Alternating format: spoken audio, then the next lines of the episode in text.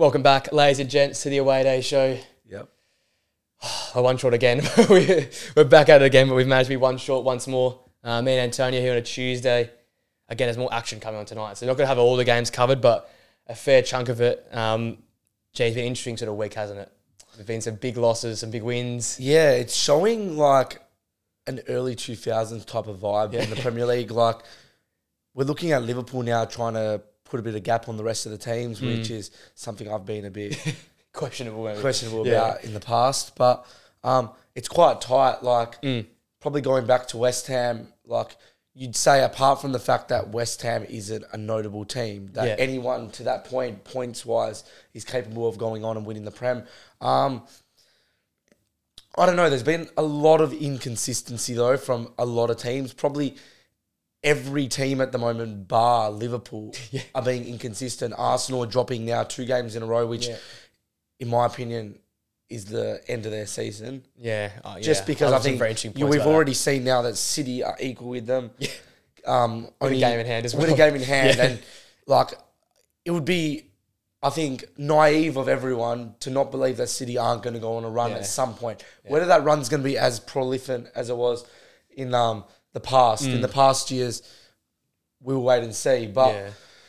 it's it's definitely going to be hard for Arsenal. I think at that point there, they definitely can go on, but I'd say that there's a very big question mark against their names now. Like out of them and Liverpool, you'd have to now, even myself being so against Liverpool, put Liverpool as the favourites, disregarding City. Mm. Yeah, yeah, I think City's definitely a favourite. Like, right now, yeah. I think every week that's going on, Getting closer and closer Yeah. to that, yeah, that moment, right? I think that's the main reason why we didn't like disregard City at the start. Yeah. Like, but yeah, it looking like it could be a really, really close prem. Like a back in the past when you used to see like Ferguson, Mourinho, Wenger, um, all these guys. Yeah, yeah. all these, all these people um, going at it, and like you'd win the prem with eighty points, and it's a big one that You I've called it, you called it, but it's I, I called true. it early. Yeah, you could have very early as well. What was that? Probably match week 10, maybe 12? Like, yeah. like seven weeks ago, I reckon you called it. I just saw the problem with. I wouldn't even actually say a problem. I would say that's why the Prem is the best league in the Yeah. world. Is you now start looking at these teams. So in the past, we've had probably there was if we go back about ten years, there was the there was a big four. Yeah. Mm. Then we know about the big six. Now we'd say probably from last year there was a big seven. Yeah.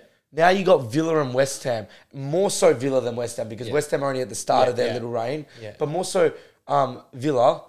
That's now like a biggish eight. You look at the table, like, you can almost say it's a big top half now. Because you got Chelsea who are 10th. We're counting Brighton as an up and comer as well. West Ham are up and Yeah. comer. Then you've got Villa, and you've got like Man United sitting in like seventh, eighth. Newcastle now, who are the big Saudi club in ninth. Like technically, it's a big ten. And then you've got teams like Bournemouth who are playing top ten style of football at twelfth.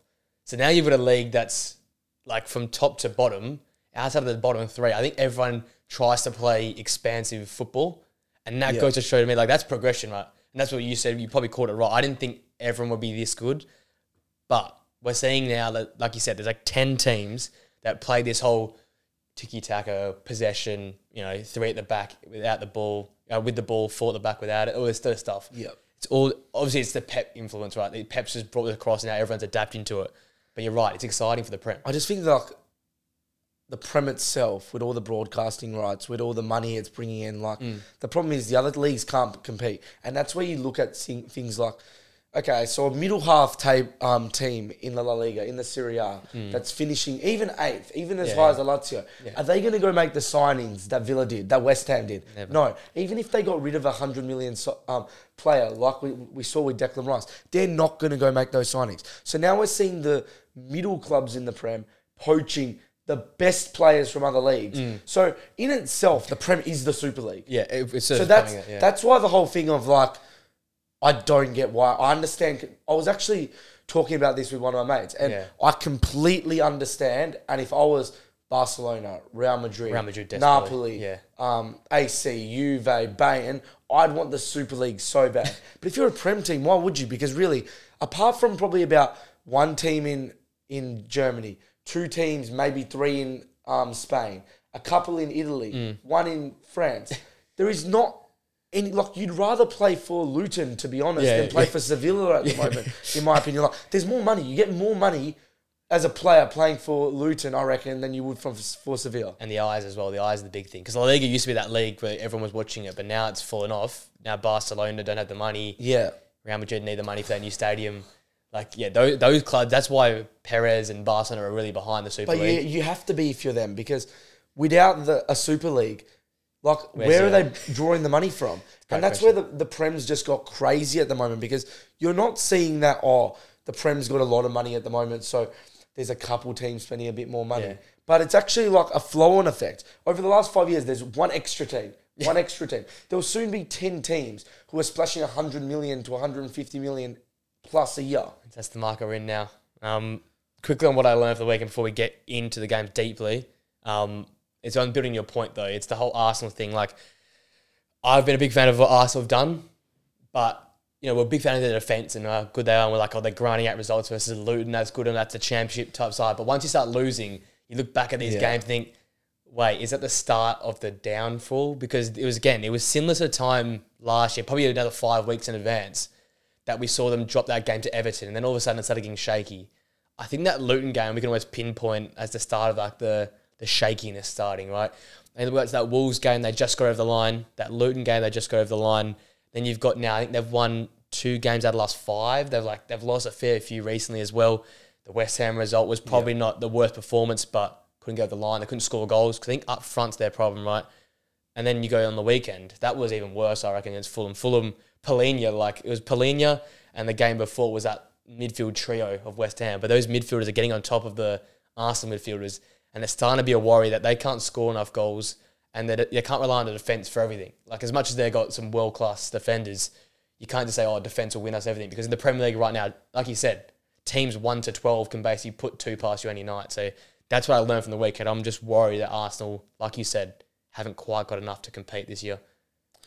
Well, what I learned from the weekend is more moving on from the point I just Mm. made is the Premier League is the most like even it's been. I think Yeah, probably since before 2010 I think I think you're right though. I think you're right. because like really any team on their day like a li- I know I know you say it's the we've been saying for a long time it's the prem any team on their day can Yeah. like take points off you but like genuinely your your best pluck you look at City Mm. City lose Rodri Haaland they start dropping points it's not that they're pl- they'll play necessarily bad it's just they lose two important players Mm. they start to drop more points than they do whereas you go look at City in the past City had KDB KDB out for a while in other seasons they- they had no striker Yeah, they didn't do this before. Yeah. You look at Arsenal, Arsenal last year even, and I know maybe the the teams they've dropped points to necessarily haven't been haven't improved so much, but it's just scary how many the amount of teams that are good at the moment. Mm. It's just like you drop, you're going to drop points to everyone pretty much. yeah. Like, and that's the biggest problem of, about the big like teams at the moment. And it could be a positive and a negative because it therefore yeah. means you can win the league with a lot less points. Yeah. But, you're going to be competing all the way through, right? Yeah, like we we're talking right from the start that oh, we're gonna see Arsenal and City. They're gonna go a big, like The gap, we were saying big gap, gap, away. yeah, but yeah. like, are they? I think there will be a gap at the end of the season. But are- is there gonna be this big gap? I don't think it's going to be I that gap. think- I think it's going to be like max maybe six points from Yeah. like the top two to the. I think it's going to be very close. And like when you look at it, the thing, for, like I guess building onto your Yeah. point, is fitness and this whole Asian Cup and AFCON's to be a big deal because Tottenham had like eight guys go down in the weekend. Like some stayed on, some Yeah, I didn't know. go. And then big, I look at Crystal Palace and in their game, they've got Olise and Eze back. And we've been saying they can't score a goal to save their life. All of a sudden, they're both back. They got a draw against City. Um, they're unfortunate against Chelsea, and they're going back to Brentford 3 1. Could have been 5 1. I think the fitness, we always say it, we've talked about it all year, actually, this period right now that we're- we're, in, with FA Cup, with Carabao Cup finals, with AFCON, all this stuff, you need depth, right? You need that squad depth and fitness. But you're right. Like you said, KDB and Haaland out. Man City looked nothing like themselves. Yeah. On a small scale, Crystal Palace without Olise and Eze looked like you know towards the sort of 15th, 16th. Now looking back to being that classic 11th, 12th. So you're right. It's who's available and who you've got that's going to keep you in good positions. Because right now, if you're Tottenham, who I think are back in that sort of race again for the top four, they keep losing players. Like Son's going away injured. if you're Arsenal, and you, I think if you lose a Declan Rice, that midfield is looking scarily hollow again. Like it's his. We looked at Man United, look at Newcastle. They've both struggled with injuries. Yeah. Chelsea's just coming good after their injuries. Injuries, availability is going to be a big, big. Because you're saying there's like ten teams now. It's going to be a big, you know, big important point during December, January, and February. I feel like. Well, yeah, it's just like any team, really. As you're saying, there's those like tw- there's about twelve teams who are Mm. currently like very good. Like they they would go to any other league and probably finish top six. Yeah. all twelve of those teams. Yeah. So those twelve teams at home. Even when City go there, Arsenal go there. That's not guaranteed points like it was in the past. Yeah. And I know no game is guaranteed points, but like you don't pencil three points and you're like, oh, like even like, oh, should I take? If you took a point from there, it's, it's not a good result. It's a bad result. It is it a bad result? Like what is it? Like The last few years, though, those two teams be penciling in three points. that's what I'm games. saying. Yeah, yeah. Like do they now? Like Can't be. Surely not. it's just really hard. Like you go to West Ham now. That's not an easy That's win. not hard. They like the, the way they're playing football, the confidence they've got. yeah. The crowd's going crazy. Mm. You look at Brighton, they might have turned the corner. Well, I think we are very that I, did want to touch on this because I was thinking this midweek. We were really harsh on Brighton. I think I think you guys weren't. I was. Brighton were on. I think at that point because they're on they're on thirty three now. I think They've won back to back games. We can quickly touch on Brighton's games. You weren't going to go in depth on them, but Yeah.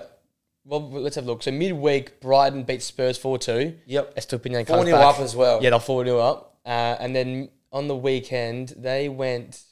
Where's the Brighton? Oh, they're up to come. They're coming up against West Ham. Sorry, they're coming up. That's a big game. for That's both massive teams. for because I'd say I think if Brighton win, they go within a few points of West Ham. Yeah, so, So it all looking come at around. looking at Brighton, like at that time, I think they were ninth.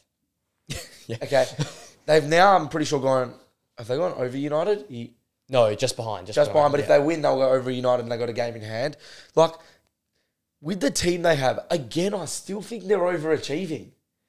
They're the Yeah. one team who I would say like they're just playing system and they haven't brought the players in. You look at West Ham and Villa, like don't get me wrong, Unai and Moyes Yeah. are doing masterclass. Yeah, yeah. But they've also had the reinforcements that have helped their team. Like you look at Villa's team, they've got a bit of depth. They've got people like Zaniolo coming off, the, bench. yeah. Like international players off the bench. yeah, like quality players. You look at the defense. They've got now. I know um, Mings is injured.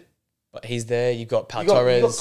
Konsa, Pau Torres, and Diego Carlos, who are all very, very good players. You look at Diego Carlos and Pau Torres. Both of them have won Europa Leagues. Yeah. Both of them were considered a probably top five centre back in the Liga. So this is where we're touching. They're just Mm. Yeah. poaching all the players from the big leagues, which is quite good when from a Premier League fan point of view. Mm. Quite sad from a football point of view because I think it was really good when we had the different leagues because when it was La Liga and Prem probably five, six years ago, where La Liga probably I think Yeah. for me. But now, like, I still think La Liga is probably the second best league in the world and not that far off the I Prem. reckon I reckon Serie A is only because okay, so I think the best three teams in La Liga Obviously, are better than yeah. the Serie A teams. I just think Serie A is The a little bit Serie A is a bit like the Premier League just on a smaller scale. That there's about eight or nine teams that are quite good and take points off each other. I would say it's a more entertaining league. Whether the players are better is up for debate. Yeah, it's all a bit of a. Yeah, but the problem we're going to get is how long can these teams without something like a Super League? Like, how, is this sustainable? Do they make their own league I s- without the Prem? I still think they've got enough, especially those. I think the French league though and the German league are in a bit of trouble. I think the German league is very good, but again, it's no not next to the La Ligas or the Serie A. Yeah. and like the football, you know, talk about football being played. At least it's watchable. I think, in my opinion, I think the league is watchable.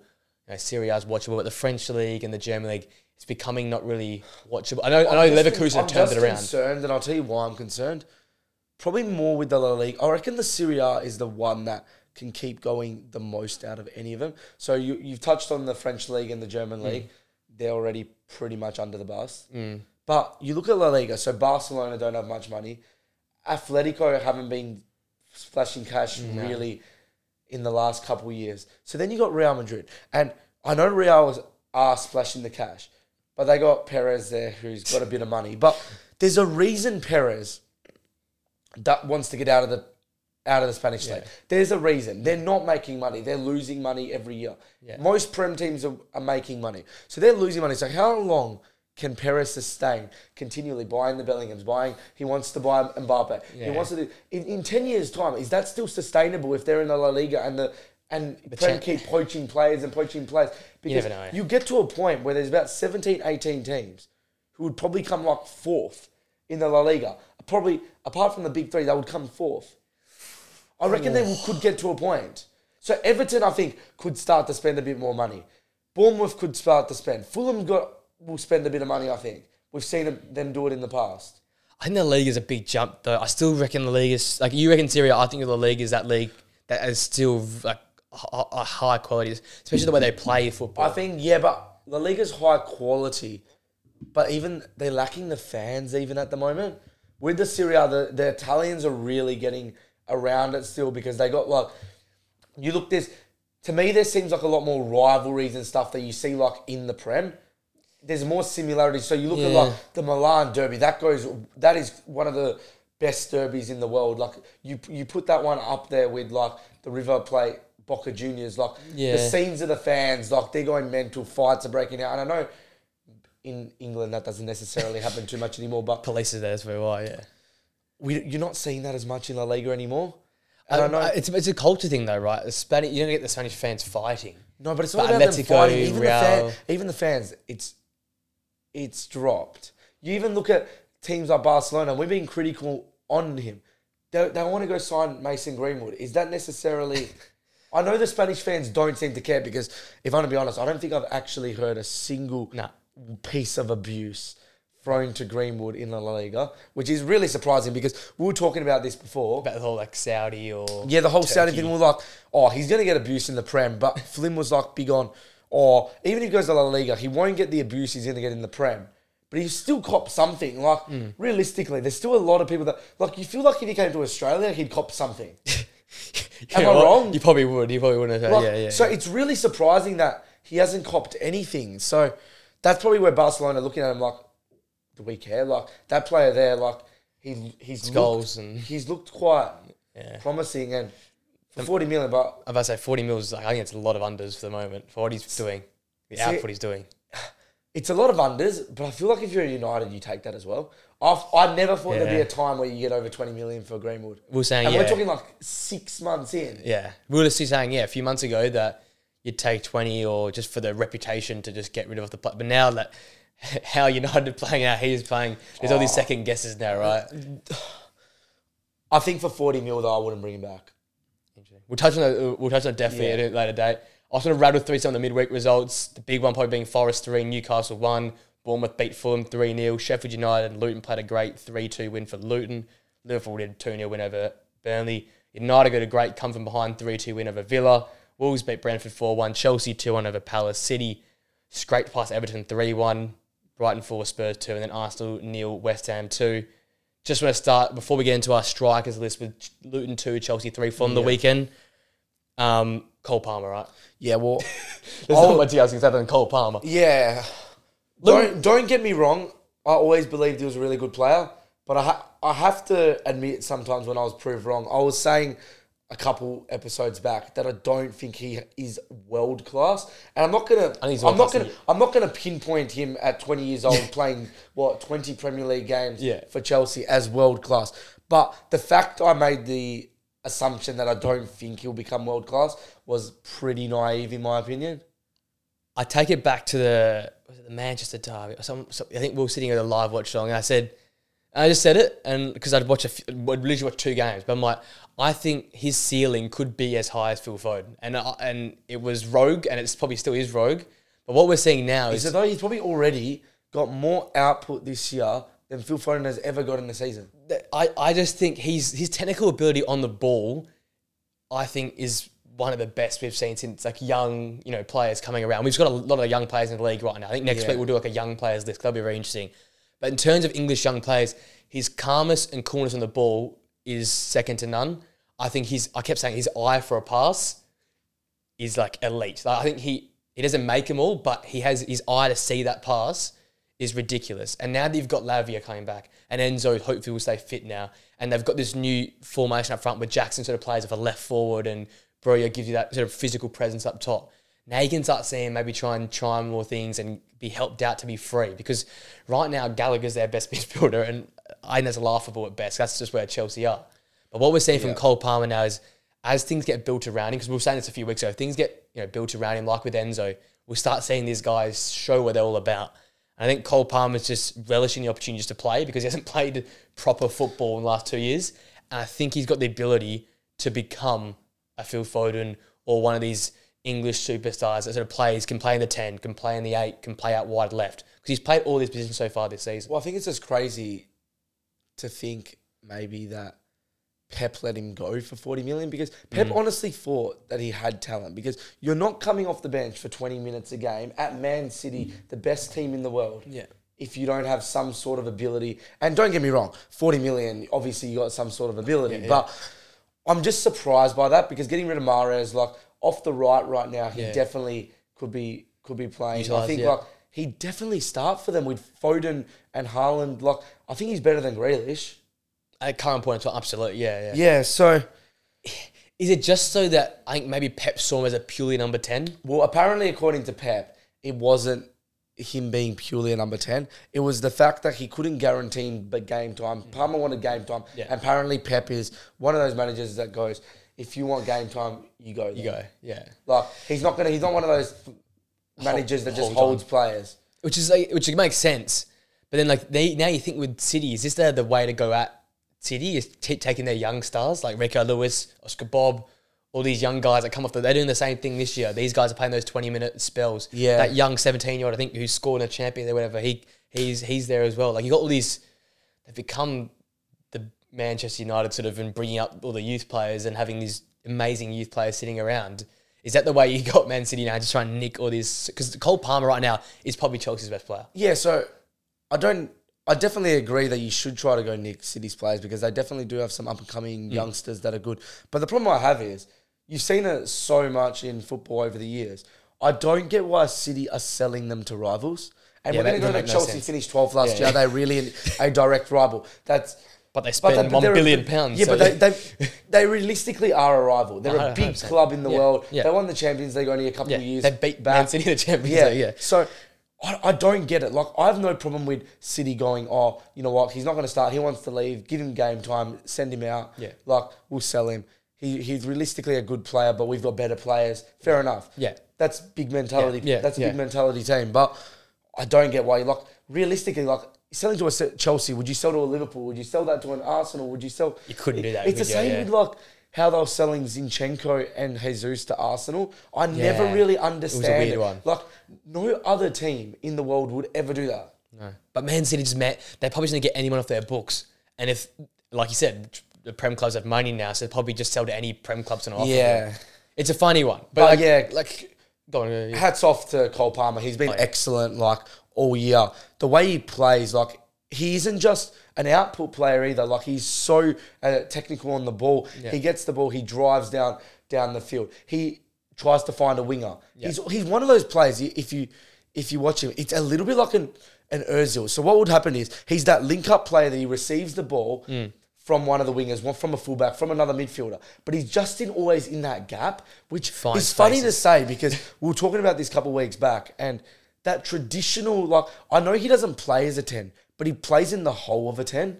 So that traditional number ten has kind of disappeared, and basically play with two sixes and eight these days. Realistically, you play like with two he like always is in that hole. And what you find is he plays exactly like the Özils of the world, where he gets the ball in the hole, plays it out wide, and he always on the edge of the box for the cutback. Always receives, Always, yeah. always. So he's always like receive the ball in space, drives at a defender. From the defender, he hits out wide. From out wide, he's always that player just sitting in between the six yard box and the 18 yard box around the penalty spot. And he's always there. That's how he's nicked so many goals. It was what Flynn was actually saying hmm. about Ødegaard.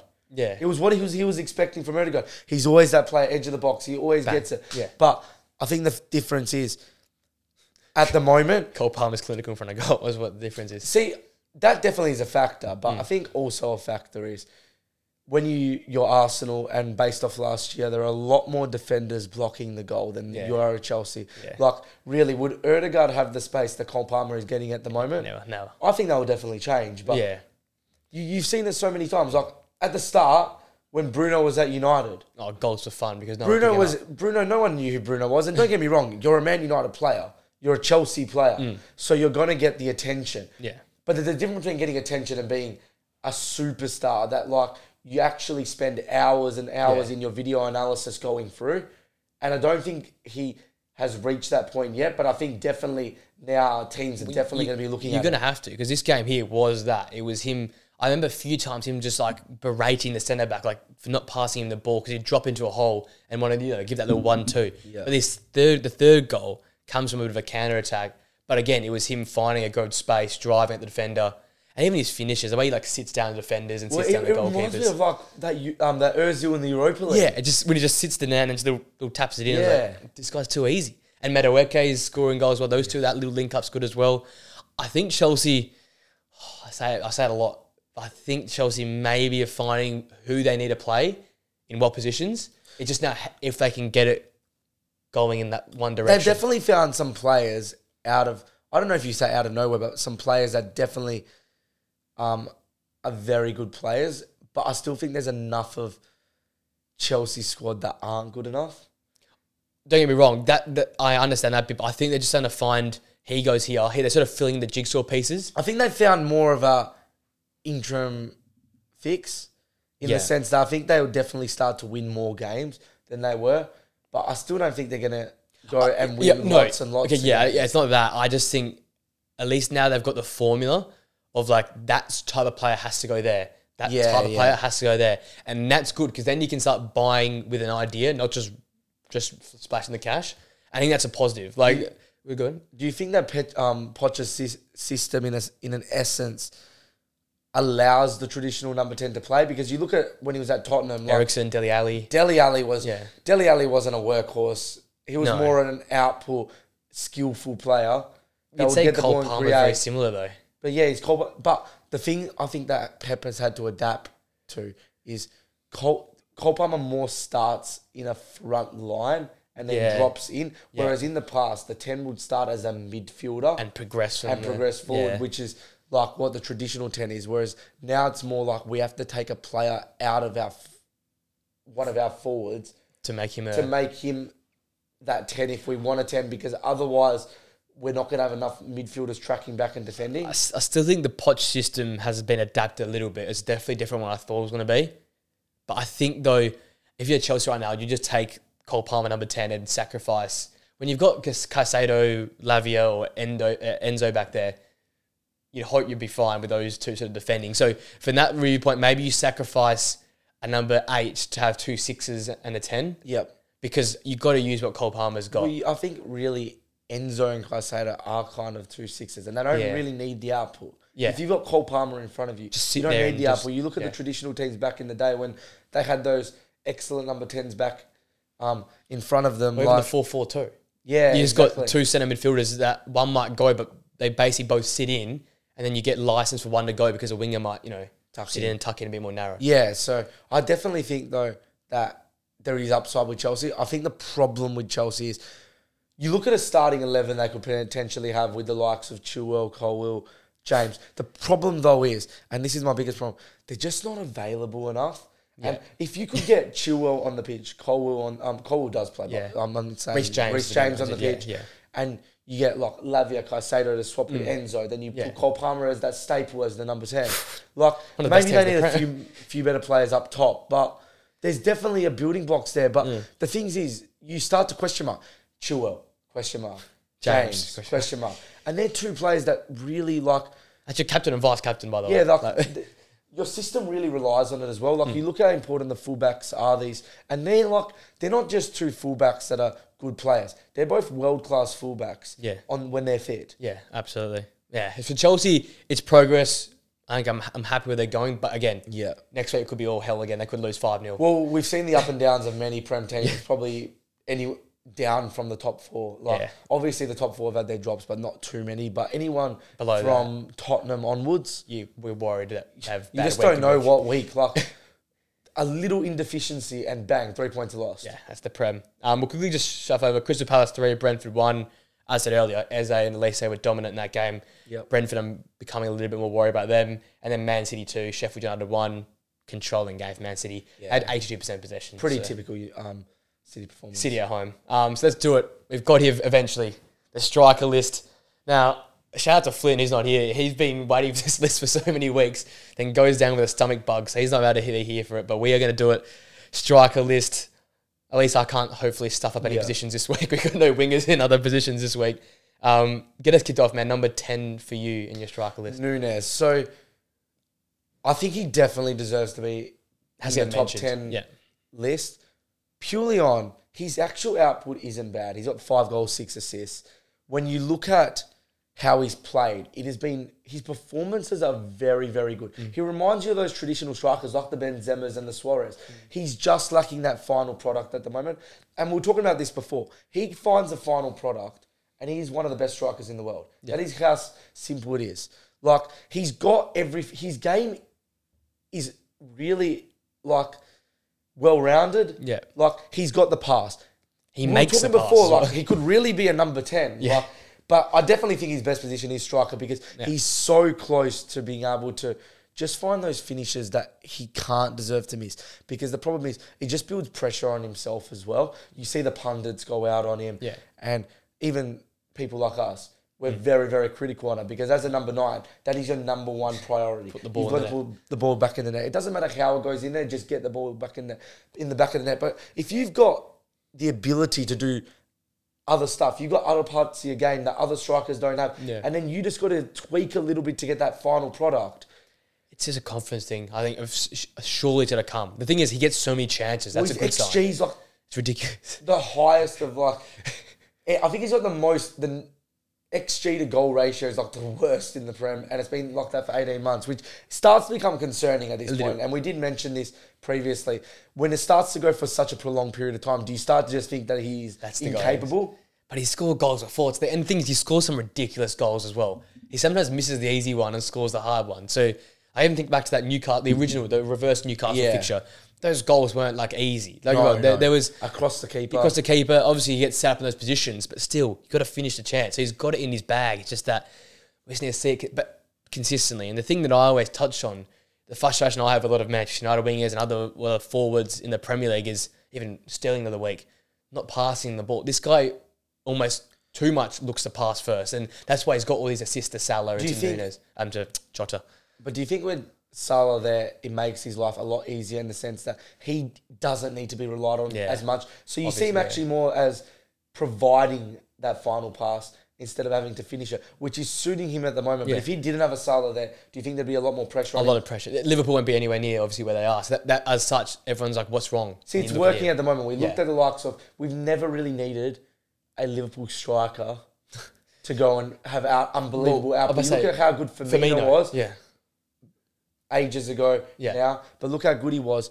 And he would only have nine, ten goals a season, which is looking at the path Núñez that Núñez is yeah. going on. He's Yeah. got five goals. I'd expect him Yeah. to finish with 10. Yeah, But probably. realistically, if he finishes with 10 and 12 assists, you'd say that's a good season from him. Absolutely. Obviously, as a striker, and looking at how well he does for like Uruguay and how well he, he did for Benfica, you're expecting a bigger output for him. But maybe as well, that will just come. If you can get some confidence by just getting game in, game out, get the assists on the board, surely those tap ins, like I know we say he's incapable because of the length of time that he's been doing it for, but surely that's the easiest part of the game. Like I, I know playing the game, like that's more a confidence thing than an ability thing. It's just yeah, it's literally just one simple step, and a simple step changes, he changes, and all of a sudden he Like, becomes top. a Sunday top league striker puts those things away. It's more the fact of confidence. Those exact chances he was putting away for Benfica, he puts them away for Uruguay when he plays for Uruguay, but he just doesn't seem to at the moment for Liverpool. And that has to be a confidence more than an ability thing. Definitely. Yeah, definitely. I mean, I, I back it. Um, I was close having you in. Um, I end up putting Hwang in. Again, we're debating if it's Cunha or Hwang. I got them because either one of them I feel like you could put in. Cunha's basically Yeah. playing as number nine, but it's like a false nine. So, you know what? Hwang cross Cunha is my number 10. Either one of those guys. Both of them have been ridiculous in recent weeks. Wolves, a good side as well. They've beaten some big teams at home City, Chelsea, um, due to Newcastle. Um, absolutely battered Everton on the weekend. So they're a team that's really good at home. Gary got them playing good football, but it's because of these guys scoring and being clinical. And I think back to the match one um, at, at Old Trafford, we, we were going against them. Cunha and Hwang were dangerous consistently, and they were so so threatening in front of goal. And if and I will you talk about Núñez and missing chance. These guys don't miss many. I think their xG to goal ratio will be like you know pluses because they're, they're converting some very difficult chances. So whoever you want to put there, I can't remember. I don't. I can't, can't keep my list. So I'm pretty sure I had Cunha in my number number ten. So I'm gonna Hwang as my number Okay. ten for me. João number Pedro. Like it, yeah. So obviously he's only been in the Prem for like six months of the twelve month Mm. period, but I think his like ability has been shown in previous years when he was at Watford. Yep. Um, I think his output has been really good. I know he's on penalties, which can sometimes be Got to finish them though. yeah, exactly. a goal's a goal, as Yeah, we said. yeah. Um, no, but I think he's been really, really good um, in the Brighton team. Like he's held the play people like Evan Ferguson out of a starting Yeah. position. Like he's probably one of those players that is actually on the team sheet week in, week out, which the is only few. really, really surprising from De Zerbi. Yeah. So I think he definitely deserves to be.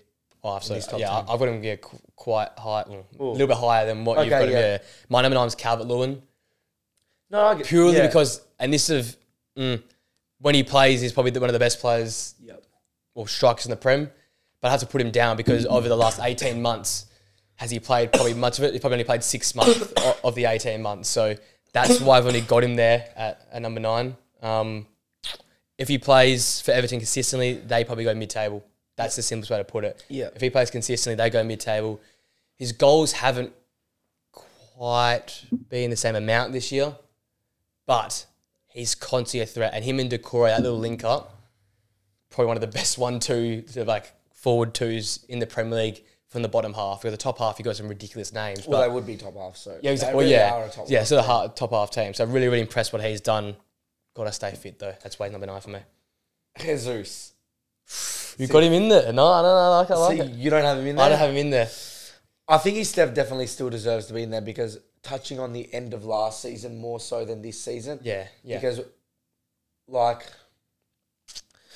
how can I how can I explain this the best? I think over the last 18 months he deserves to be in it. Over the last 6 months is he a top 10 striker? No. But I think he was still quite good yeah. for Arsenal last year. When you talk to many Arsenal fans and watch Arsenal play, like he like provided to that role like a Bobby Firmino did for mm. Liverpool. yeah. Like I think he was definitely like quite important in the success they had last year. If, like fi- finishing so high up, Yeah. challenging for the Prem. Like I think him coming over from City, him and Zinchenko did make a huge Made a difference, yeah. difference and. I think he allowed the people like Martinelli and Saka to really have output. Yeah. Because he was always the hold up. He did so much more than just put the ball in the back of the net. Yeah. And I don't think he was really required to have the output because of Saka and Martinelli. Yeah. So now we're seeing the problem is though, because Saka, Saka and Martinelli aren't flourishing, which is a bit like we were talking about before with Núñez. Yeah. If Salah didn't flourish, the heat's actually on him It goes straight onto him. because he's not putting in the back of the net. But I don't know if Arteta ever bought him expecting him to f- score 15 goals a year. We even said his strength is not scoring goals. It's yeah, Yeah. past the level. The only thing is with like when you compare to Firmino, Firmino had goals and important goals in him. I just feel like Jesus doesn't have that big moment to Well, what pop was up. Jesus' goals last year? It was still quite. I, I'm with you with last year. Last year had a, a, a solid year. I just think This year. You need these sort of players to like stand up when things aren't happening, right? When last year he had 11, was he 11 goals and six assists, so a great year last year, right?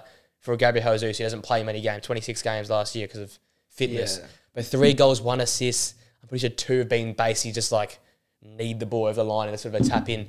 Like I just feel like when those two aren't performing, or like when Mane and Salah weren't going, yeah, for Mane to get a really big moment. Does Jesus have that big moment? That's probably why he's low on the list No, for you. yeah, That's, that makes sense. But definitely, no, I definitely value that point. Um, my number eight, this is literally a flip of the coin. I've gone João Pedro eight because a guy above him, you know, he's been keeping Ferguson out of the side, right? Like, in João Pedro's been big in, not really Prem, but it's been in, in Europa League, he's been big. He's always really handy for Wal- um, Watford aw- away back ago. But what he was, what he's been doing this year in terms of like being one of the options. Like because right now they've been struggling for prior to this sort of good little patch, they've been struggling for goals. And it's always been João Pedro who's popped up and made chances or created chances. He's got that pace. He can play in number ten as well. He can play out in the flank. He can play down the middle. I'm pretty sure he's played in all three of those positions. Definitely played the number ten before, um, in behind like a Ferguson or a Welbeck. But he's got that you know variability to his game. You can't really just just defend him a certain way. That's why he's really handy. Obviously, he's very raw talent. There's not much in terms of clinical in front of goal, not quite there. But in terms of a Brighton team that have been balancing, like we said, for a long time, they're seeing ninth for a while, dropping some games. He's been the guy holding them up for big games and big goals. So that's why I got him at number eight. But again, flip of a coin between him and seven. Who's your number seven? Hwang. nice. Yeah. Like So it, yeah. I've got him a bit higher up, um, purely based on this year. Yeah, which is a little bit different to what I've been Yeah, yeah. doing. But I think he's been so good for Wolves this year. yeah. Um, like we look at Wolves this year after having a last minute manager change, Mm. Yeah. and the likes of him and, and Neto Yeah. have been really rejuvenating for Yeah. that team. They've like changed their complete game style, and they've just been so good. And his output is so good this year as well. I think Mm. he's got eight goals and something like a couple. He's, He, his assist, num- he have his as assist well? numbers are still high as well. I'm pretty sure he's in like the five or sixes for assists. Yeah, which is crazy. So it'd be criminal not to put him in the list because he's been just so good. Three assists. Ten goals, three assists. Sorry, other way around. Yeah. 10 3 assists. three, so yeah. that's Does 13 Yeah.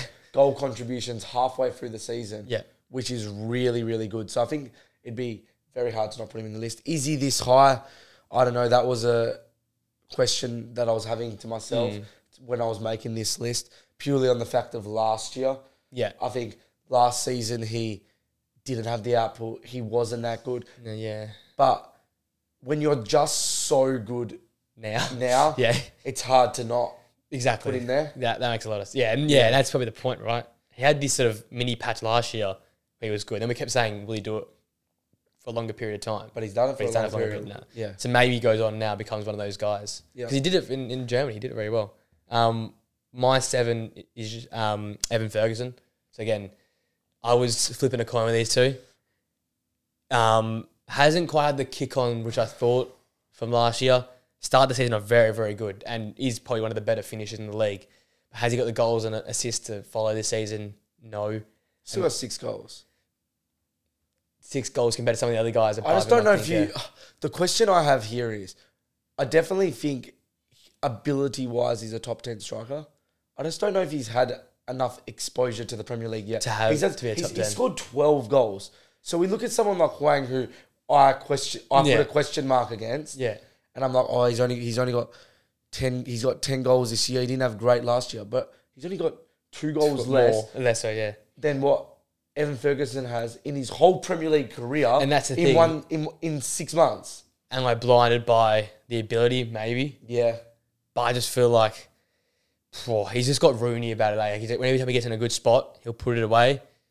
You know, uh, and if he had scored more goals, I put, might even have him even higher. That's the scary thing. If he'd played more and scored more, I could have him as like a top five because I he's that dangerous. yeah I definitely do understand it because I think Evan Ferguson is one of those players who's just a future star in the making. Mm. Like he has the ability to be one of the best players in the world to move over to one of the bigger clubs and really put away 20 Mm. 25 goals a season. You've seen his presence. He's like got the build of like a Harry Kane. Yeah. He's got the type of ability I would say that Harry Kane did at the start of his career. You look at the way he doesn't just score goals, but he turns defenders. He receives the ball high up the field, Yeah. and then he can turn on the half turn and really play a ball out wide. He does have a little bit of playmaking in him as well, which Yeah. is quite impressive from a young player. you have to have it in in the De system, right? You have to have that ability to make a pass as well. And I think just like you said, the size, his agility, and his pace, there's so much upside. And maybe I'm looking too much at the upside or too much of the ability, but I feel like in a top ten strikers list with some of the forms of other players, I feel like he has to at least be in the conversation. Fair enough. And I've just got him a little bit higher than Pedro, probably just because he has the better upside. No, I That's where it definitely comes get from. Um, yeah, so that's my number seven. Your number six. Callum Wilson. Yeah. Well, I'm number six as well. Callum You Wilson, number yeah. six. Yeah, so yeah. we've obviously gone with the same thought process here. Like if we look back at last season, he probably would have been higher because he was starting every game. Yeah. It's very hard to put someone that doesn't start into your top five, but he's still got seven Premier League goals. Probably what starting only a handful of games. Barely any games. But coming off the bench and being really prominent, probably one of the best best players, um, bench players Mm. we've seen since like the Ollies of this world. Like he's putting away chances and he's probably saved Newcastle late a few times. His goals per 90 are like ridiculous. as well. Ridiculous. And looking at his last 18 months as a whole as oh, well, Oh, yeah. he scored something like 18 Premier League goals last season. So he definitely has to be up here. It might actually be a bit criminal from both of us putting him so low when we look at the players above him. Yeah. Are more probably players that have gone from the last six months Yeah, six than the months, yeah. 18 months. Yeah. Like he has something like 25 goals in the last 18 months. We put players above him who Had a good year. Yeah, Well, had a good this year. year. Yeah, yeah, yeah. But yeah, it's always if I think if he had seven goals and started, I would have put him higher. Which is actually funny saying that. So we've put him lower based off the fact that he doesn't. keeping him out, though. Someone's keeping him out, but he's actually played less minutes and got the sa- same, Same amount goals. of goals as we're saying if he played more minutes that we would have put him higher, which is hard for process. But I think those the striker is though. He's sort of that fox in the box. He's sort of that guy who just gets in a spot. He's not gonna create his own goal like the guy who I've got above him. reminds me of like a prime Danny Ings. Yeah, when Danny Ings was like, yeah, Yeah. that South, we had it at his best. I think he goes above and beyond it probably a Danny Ings in terms of consistency and Yeah. ability. But I just Over feel a like career span, yeah. he could fit another team like those guys, West Ham, very very well. Like he, if he Yeah, I was, think- if he was sick of what he was been doing, which I don't think he is, but if he was, I don't know.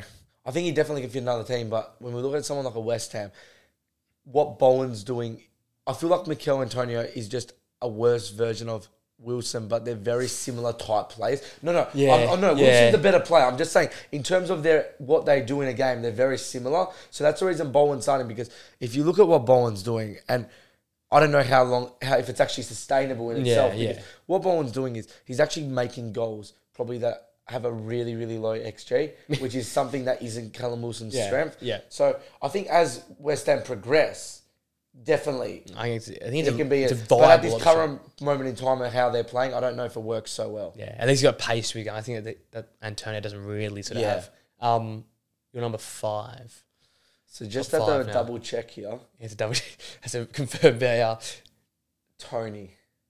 Okay, yeah, okay, I get where you come from. Okay, though. so it makes sense. He hasn't played a he's game the second best striker in the Prem current, like in terms on- of ability. uh, yeah, yeah. in terms of what he's done. If we went back six months, okay, six months Hurricane was in there, but this Third, regarding Harry Yeah, yeah, he, he would be second. Yeah. So I just can't put him in there. He hasn't played football for six months. Yeah. Putting him fifth, in my opinion, for anyone that hasn't played football for six months, That's that isn't Yeah. like a Premier League, Champions League winner. Like the only one we've really done is KDB. Yeah. That we've put so high on the list when they haven't played football. I can't think of anyone else we to put in. Yeah, that's probably it. That's it. Yeah. So the fact he's still fifth is quite impressive, and that's obviously all plaudits to him for last season. Last Yeah. season he scored, I think, twenty or twenty-two goals, Oh, yeah. which was incredible in the Brentford team. We look at Brentford having lost him for the first Mm. six months of the season, Struggling.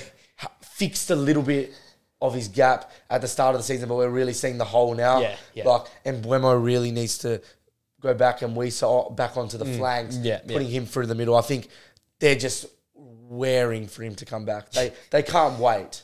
Arsenal can't wait either. I think Arsenal are going to try and I buy don't him. think they're going to try and buy him right now, though. We're going to hold on. Yeah, I don't think that. I don't think Brentford will let him go because Brentford are getting into a dangerous position. Very dangerous right Like then. you're looking at Luton starting to pinch a few points. I don't Yeah. know if they're relegation scary, but, you you, just know. don't know. You never know. It's going to be a big. It's going to be a big thing when he comes back. Yep. That's why I've got little bit high. I've got Isak at number five. Which, Okay. Again, it's so it sounds so stupid when you say because Isak. We saw what he did last night. That goal last night literally came out of nothing. Just took the ball, drove, scored. Plays the left. If Wilson plays, obviously he's great number nine. He's got that a weird body where he looks like a little like slender man, but he's got that strength to hold off the defender, put the ball in the back of the net. he's, a, he's got like that one. the, Slender man. the slender man, and he's just got talk about clinical finishes.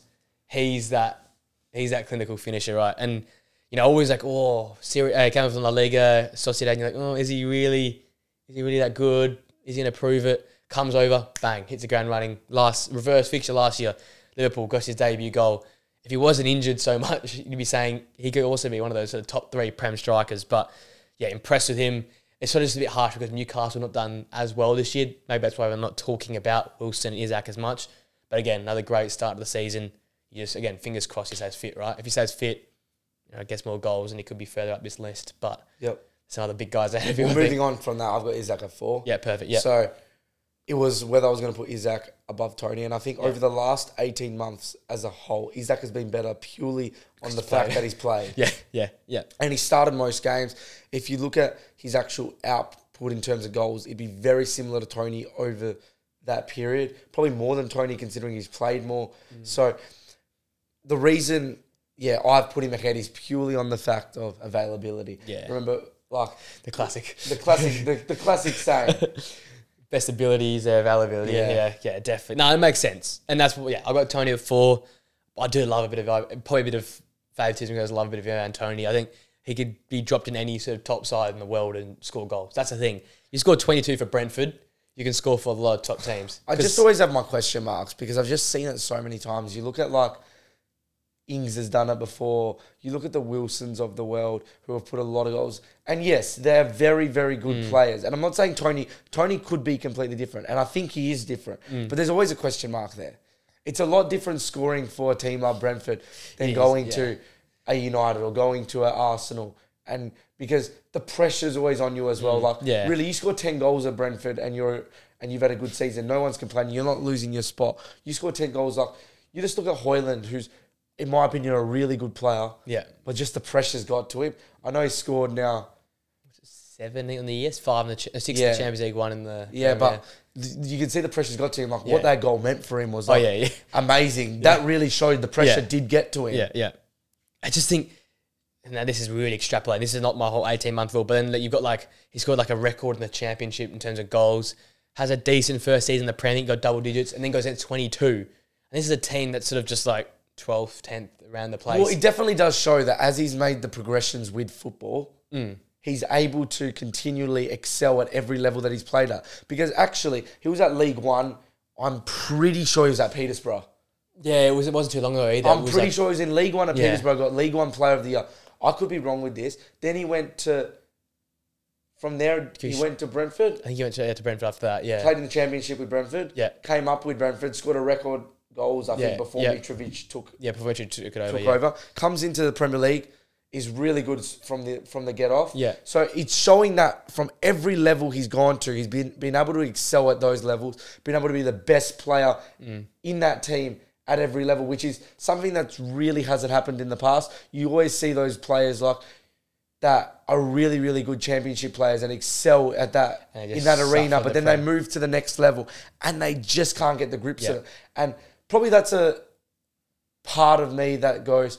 That's why I think if Toney does go to the Arsenals, if he does go to one of those big clubs, he definitely will be able to excel because Yeah. he's showed that every step, He every challenge that he's been that's been thrown at him, he's like straight away bang onto the next one because Mm. Yeah. he's been able to go just sweep the floor with any challenge. It, That's, it just shows the consistency as well. To be that consistent in terms of goals is the only thing. I, he's that's just why- a goal scorer, he's like a Vardy really. I'm gonna say he just creates things out of nothing. That's why I put him so highly. He's on just my a. Vardy that which Yeah. wherever he goes, he's always scoring goals. goals for fun. Goals for fun. Um, all right.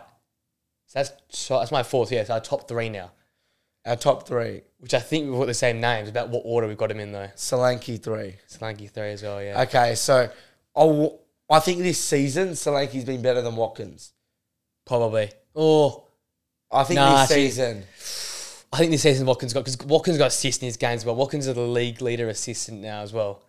So Watkins is like top five scorer and top three assi- and top assister. I, I don't know, but I think Solanke still in a worse team has been better for better this year than Watkins. Watkins but I think over the last 12 eighteen months, Watkins is clear. Yeah, So that's yeah. why that's why I think I've put Solanke three, and that's moving on to the Watkins thing. Yeah, Yeah, you yeah. just mentioned that Watkins is the leading assist. He's what eight goals. nine goals, eight assists. So Not- seventeen. so nine, contributions. 17 contributions in what 19, 20 games, whatever he's played, yeah. which is incredible stats. Yeah. It it really makes you start to think like, could you have, could you have? definitely not. If I was to do a six month This uh, season, this list, season like list, could. I would have put him one. Purely based on form of this season, he would have been one. But no, you couldn't. You definitely couldn't put him above Haaland. I just think yeah, with these two, I I think Solanke as well underrated what he did last year in terms of at the back end of last season, him and Billing were scoring like, like What did Solanke finish with last season? Do you know? not on top of my head, but I remember just him and Billing just scoring like Gary O'Neil saving goals and like you know getting wins out of nothing. Um, but he's always been that striker, right? Like he's always been someone that's he's been at Liverpool. He's been a threat. You know, he's got that in his game. Like six goals, seven assists last season in the Prem, which again doesn't Which stand out. good, yeah. But for a Bournemouth team that scraped survival, that goes to show like he's a good player. And I think he's got the pace. He's now developed that clinical nature. It's a big thing in the top five. These guys are all clinical strikers, right? He's developed that over the last of, I think over the last 12 months, 18 months, probably the 12 months. And I think that's something in his game. He's got the assist in his game as well, like Watkins has as well. But I think Watkins all round a game might be a, because he's surrounded by some like world class talent. But we're seeing he's probably got more of an all rounded game in terms of assisting, in terms of his hold up play. Um, I think Solanke's more of a getting behind to the striker, whereas Watkins can drop in a little. They can both drop in. I think Watkins can do it at a better level, a consistent level, and can. We've seen a lot of their goals. He gets receives it, plays it to a fullback. Fullback gets a winger in at the back post to score a goal. Yeah, he he's been incredible. Like he's another one of those players like Toney who's come from the championship Yeah. and continually excelled at every level. Like Better, he was better, with better. Brentford and he was Toney was actually his replacement. Yep, yep. And then he's gone to Villa and been a star from the start. Like you see just glimpses in my head of that seven two against Liverpool yeah, of how good he was that game. ridiculous good that. Yeah, yeah. It- that that game just rings in my head Yeah. so beautifully. I've, I just forgot about that. Yeah, that was that was his day as well. That, That was, was probably the he'd been good for Villa, but that was his day. He really took it to the next level, and since then he's been excellent. asserted himself as a Villa player, right? Yeah. Because all these guys, again, these are all from academies of what the big clubs, right? They've all come from big academy clubs, and that's why, like, you know, we're in a stage right now where like English strike. Obviously, Harry Kane takes it until probably the. Four. Does he go to the next World Cup? Who knows? But this year is obviously is Harry Kane. Then after that, you've got. You know, we, we've got Watkins, we've got Solanke, we've got Ivan Toney, we've got all these like players there. Would you say Watkins? Okay, I know this is a hard question to ask, but if Watkins and Toney, if Toney continued his form from last year into this season, Yeah, was currently playing, yeah. who would you pick, Watkins or Toney? I'm picking Toney. More because he's just a goal scorer. If I wanted like an all rounder, you're picking Watkins. If you're picking a replacement for Kane, Probably Watkins because Watkins is the most similar in terms of Yeah. dropping in, laying that's, the ball that's off. fair enough. I, I was just thinking that myself, and I don't really know how I'd split the pair. But if England are going to play better football at this I can't actually. By the way, I can't wait for the Euros to start because that's going to be very exciting. If England are going to play this proper attacking style, with probably Trying to get tickets with- to Spain versus? Italy. that'll be very interesting. Very good. If I can get tickets there, I've won the lottery. Yeah. I say, yeah. That could be the hardest football match. It's to be the most, tickets to. most look forward to game I think so far of the Euros. Well, yeah, of the group stage, there'll be no bigger game. Yeah. And you know the rivalry of Spain and Italy, that could be immense. It could go crazy. But if England, yeah, so if England are going to play G Bellingham and Rice and potentially another number ten and Maddison, like potentially, and Maddison or Cole Palmer? or, or either one. If the, the point is, if they play basically a ten and Jude and Rice, then you want to play like a Toney type. Obviously, they're going to play Kane, but if Kane somehow was suspended or not available, no, it's, it's Kalvin Phillips is getting the nod. and Henderson will play alongside him with Declan Rice. But no, that's the thing. It's the way England progresses. Because after this, isn't Southgate done? I think Southgate said no matter what happens, he's done. So if then you go and get a new manager who's attacking, you go and play Toney as a pure just striker, a goal scorer. See, this is where I'm. I'll, I'll, I'll talk about international football, and I think Yeah. international football is a completely different. to- Defense first, right? it's a complete different type of football than like playing for your club. Because when you play for your club, that is your club. You go there, you train with them week in, week out. You have a pre-season with them. Yeah. You don't actually have the time to in- develop a proper philosophy, some like proper philosophy with the national team. I understand you have your camps and stuff, but you'd be lucky to spend eight weeks a year with your national team. Yeah, right. Can you really develop a system that is completely different from because you're what you're doing is you're putting like eight, nine clubs together in a starting eleven, And which, hoping they and trying to dwell them together. And yes, a lot of clubs are now playing progressive football. Yeah. So it probably does make it a little bit easier than it did five, ten years ago when you had five different systems coming Yeah. in. You had Pep, and then you had Mourinho, then you had this, then you had that, and you had all these different systems. But it still makes it really hard to gel because every system has its own tweaks. You look Yeah. at how Pep does it different to Arteta, who does it different to Unai, who does it different to Klopp. Yeah. It's all the little intricacies, right? That makes it. And the easiest way, and this is my one thing, and when everyone goes, "Oh, Southgate's football is so bad," but Southgate's football has allowed. I think it's more the players he's picked than the type of football he's played.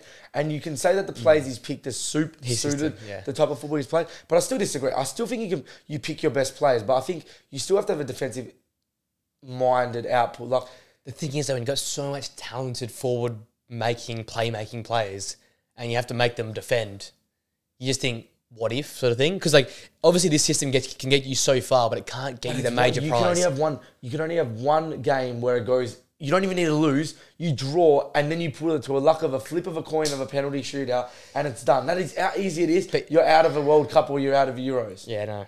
I just think though in that Euros, if they had played to their the strength, which is attacking, You look at the last Euros. That's what I'm saying. But if they want to attack a bit more, I think they would have got the better of Italy. I generally reckon they would have done that.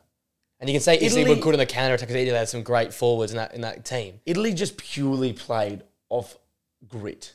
Yeah, because Italy, but Italy grit. weren't as talented as England's team. Yeah, I know. England's talent is probably arguably the best in the world in terms of talent wise. Even look at Argentina. Argentina put every single player defending apart from Messi, and then just yeah, and it just lobbed it to Messi and said, "Right." Yeah. it's interesting. That's what uh, we'll get. We'll get into Euros. We'll get closer to it. Obviously, number one's Haaland. yeah. Speaks for itself. They're both saying this, and Flynn said it a few weeks ago with the whole top half eleven, what we did, like the All Star eleven.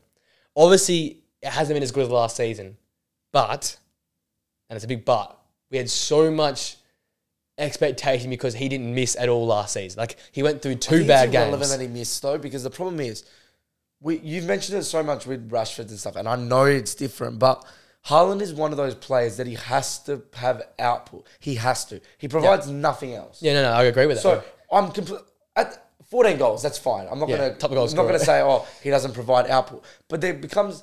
I think of those 14 goals, it was still something like 10 in his first six. yeah, he was. And I know he's missed a few games, but they went through a bit of a dry patch when City started to lose, even when he was playing. Mm. He's missing De Bruyne a big time though. But you start to question because every game that he doesn't have output, there seems to be a lack of City being able to win. Well, it, that's the thing though, because City CS set up for him to score a goal and to win. That's not. It wasn't like you said a few years ago, where it's Jesus and everyone wingers can score and centre mids can score. That's the thing, though. So when you're so dependent on one player, and don't get me wrong, if you want to be dependent on someone, Haaland's the man to be dependent on because anyone he in puts, the league, he puts yeah. them away. But the thing is, when you we, we spoke about this last season, when you start to have the two of those two or three of those games where he starts to not have output, you start to look and you go, he's just extinct to be honest. Like he doesn't exist. Like you're playing with ten men. And, uh, I know, but when you're And- City though, when you're so much No, yeah, it does. It really doesn't matter Yeah. because he's he's still going to put away thirty goals probably this season. when they both come back, KDB and Haaland, I reckon he scores two a game for the first six, literally. Because I think just because they'll be back together again, there'll be some like telepathic link. Yeah. Because if you even look at like some other teams, like um, in the past, and you always need that link up, that the one twos and right, like even like the the Tevez, Ronaldo, and Rooney, they all helped each other. And even look at like Salah and Firmino. Firmino, uh, Salah always needed Firmino to feed him in, and even now Núñez feeding Salah in Yeah. even Bowen, Paquet- he's Piquet. So you always need that duo. And when you lost the best player in the world over the last eight years, that's a pretty big loss to lose. Oh, that's definitely. I, I definitely agree with You got you. a striker That's why. That's why he's Yeah. our number one. Yeah, I think he's, our number one purely on the fact of how good he's been over the last eighteen months. How clinical he is. He's Yeah. the most clinical striker I've seen in a very long time. Yeah. So that that's why he's our number one. But there are some always some question. there. There's always some question marks when he doesn't score goals. Yes. 100%. I think at the moment, if he doesn't score in 10 games, City will still find half of those games another way to score. But the problem is when you start to get a few more and a few more, Yeah. Then in the you start to go to pressure. you start to go to 15 games. Well, probably only City find a way to score in half of those now games, so that goes to seven. Roger will That's the score in every problem. game because he just sounds he's just Yeah, a fun to bang every absolute game. brilliant player. Um, okay, that's number 10. So our top fives are basically only in exact Tony rotate. But other Yeah, than that's it. Yep. Goes to, Spot on. show, goes to show though, strikers are quite are quite simple, right? In terms Yeah, of it's a pretty easy list to pick because you look at the striker list and you go, most of them, pretty much apart from Hwang, were like number nine, number nine, number nine, Yeah. number nine. They're all number nine. Not Yeah. like last week, oh, he's Bowen or he's this. Yeah. Well, we would have Or- actually. or if- or if I said if, inverted. If Flynn was here, he would put Bowen. He had Bowen. He had Bowen up two. there. I think he said yeah, he had him in top three this year, which is a really only- interesting chat with. Yeah, well, where, would, put- where would I put? Bo- where would you put Bowen if you had him? I think third. They're behind Watkins. Yeah, I don't above Solanke. No, because Lanka's had a very good like twelve months. Same as Bowen, realistically, but he Thomas probably been better in terms of amounts. Well, yeah, Bonific still had 10 or 11 goals last Mm. year, so. Yeah.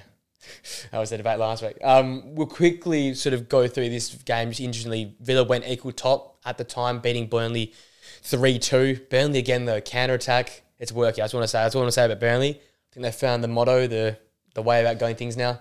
Absorb Yeah. some pressure. And when you've been playing this attacking style of football the whole time, you'd be surprised how easy it is to counter attack a team with a few passes. And that's what they did in this game was a few over the top balls, a few little, you know, one, two give and goes, and they, they scored two goals. They were down to 10 men. They took it to Villa. But Villa just desperately needed that win, I think. Because, you know, talk about mini blips.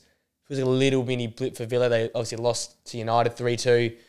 They were, tra- they were you know, drawing this game to a 10 men Burnley, and you thought they draw to Sheffield United and Burnley back to back at home after you know, winning 15 in a row. Well, yeah. You'd be nervous, right? It's definitely a needed performance by Aston Villa because you look, they've dropped now five points in the last two games. Mm. One of them against the bottom the bottom table in the league, Yeah. and the other one 2 0 up. Yeah. Like, to lose a game 2 0 up is pretty hard. And the thing is, I think they, they took their foot off the gas as well. That's the worst, but I think.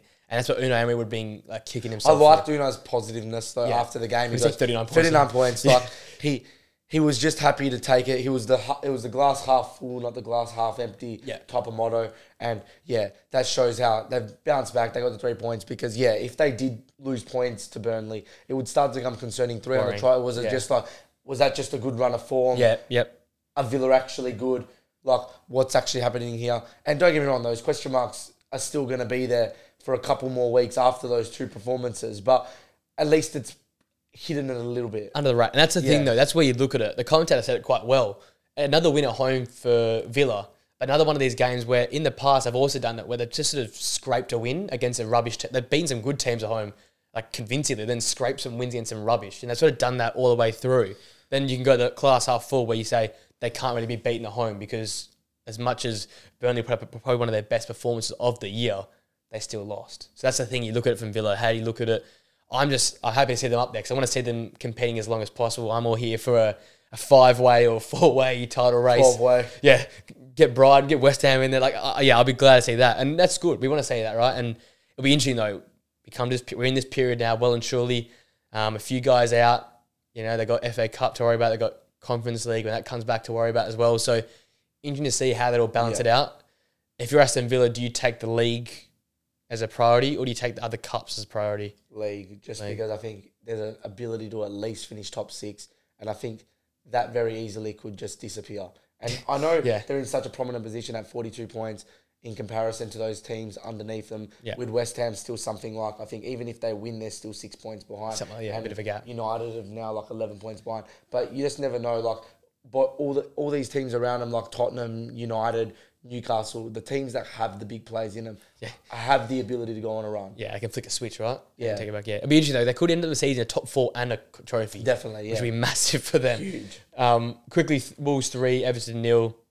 Wolves once again at home doing their best, but I think they're now unbeaten after the last ten games at home as well. So Yeah, crazy. they're cooking at home. Everton back amongst the relegation candidates again. All of a sudden, Oh, I don't think so though. You just oh, on the table, not not yeah, yeah, in terms of the performances, but, but, you just look how quickly they went down there based the deduction, and Yeah. then they got out of it so quickly. They had one bad luck yeah, result. they've I had think they, it's- it's a little bit. They've obviously they had City.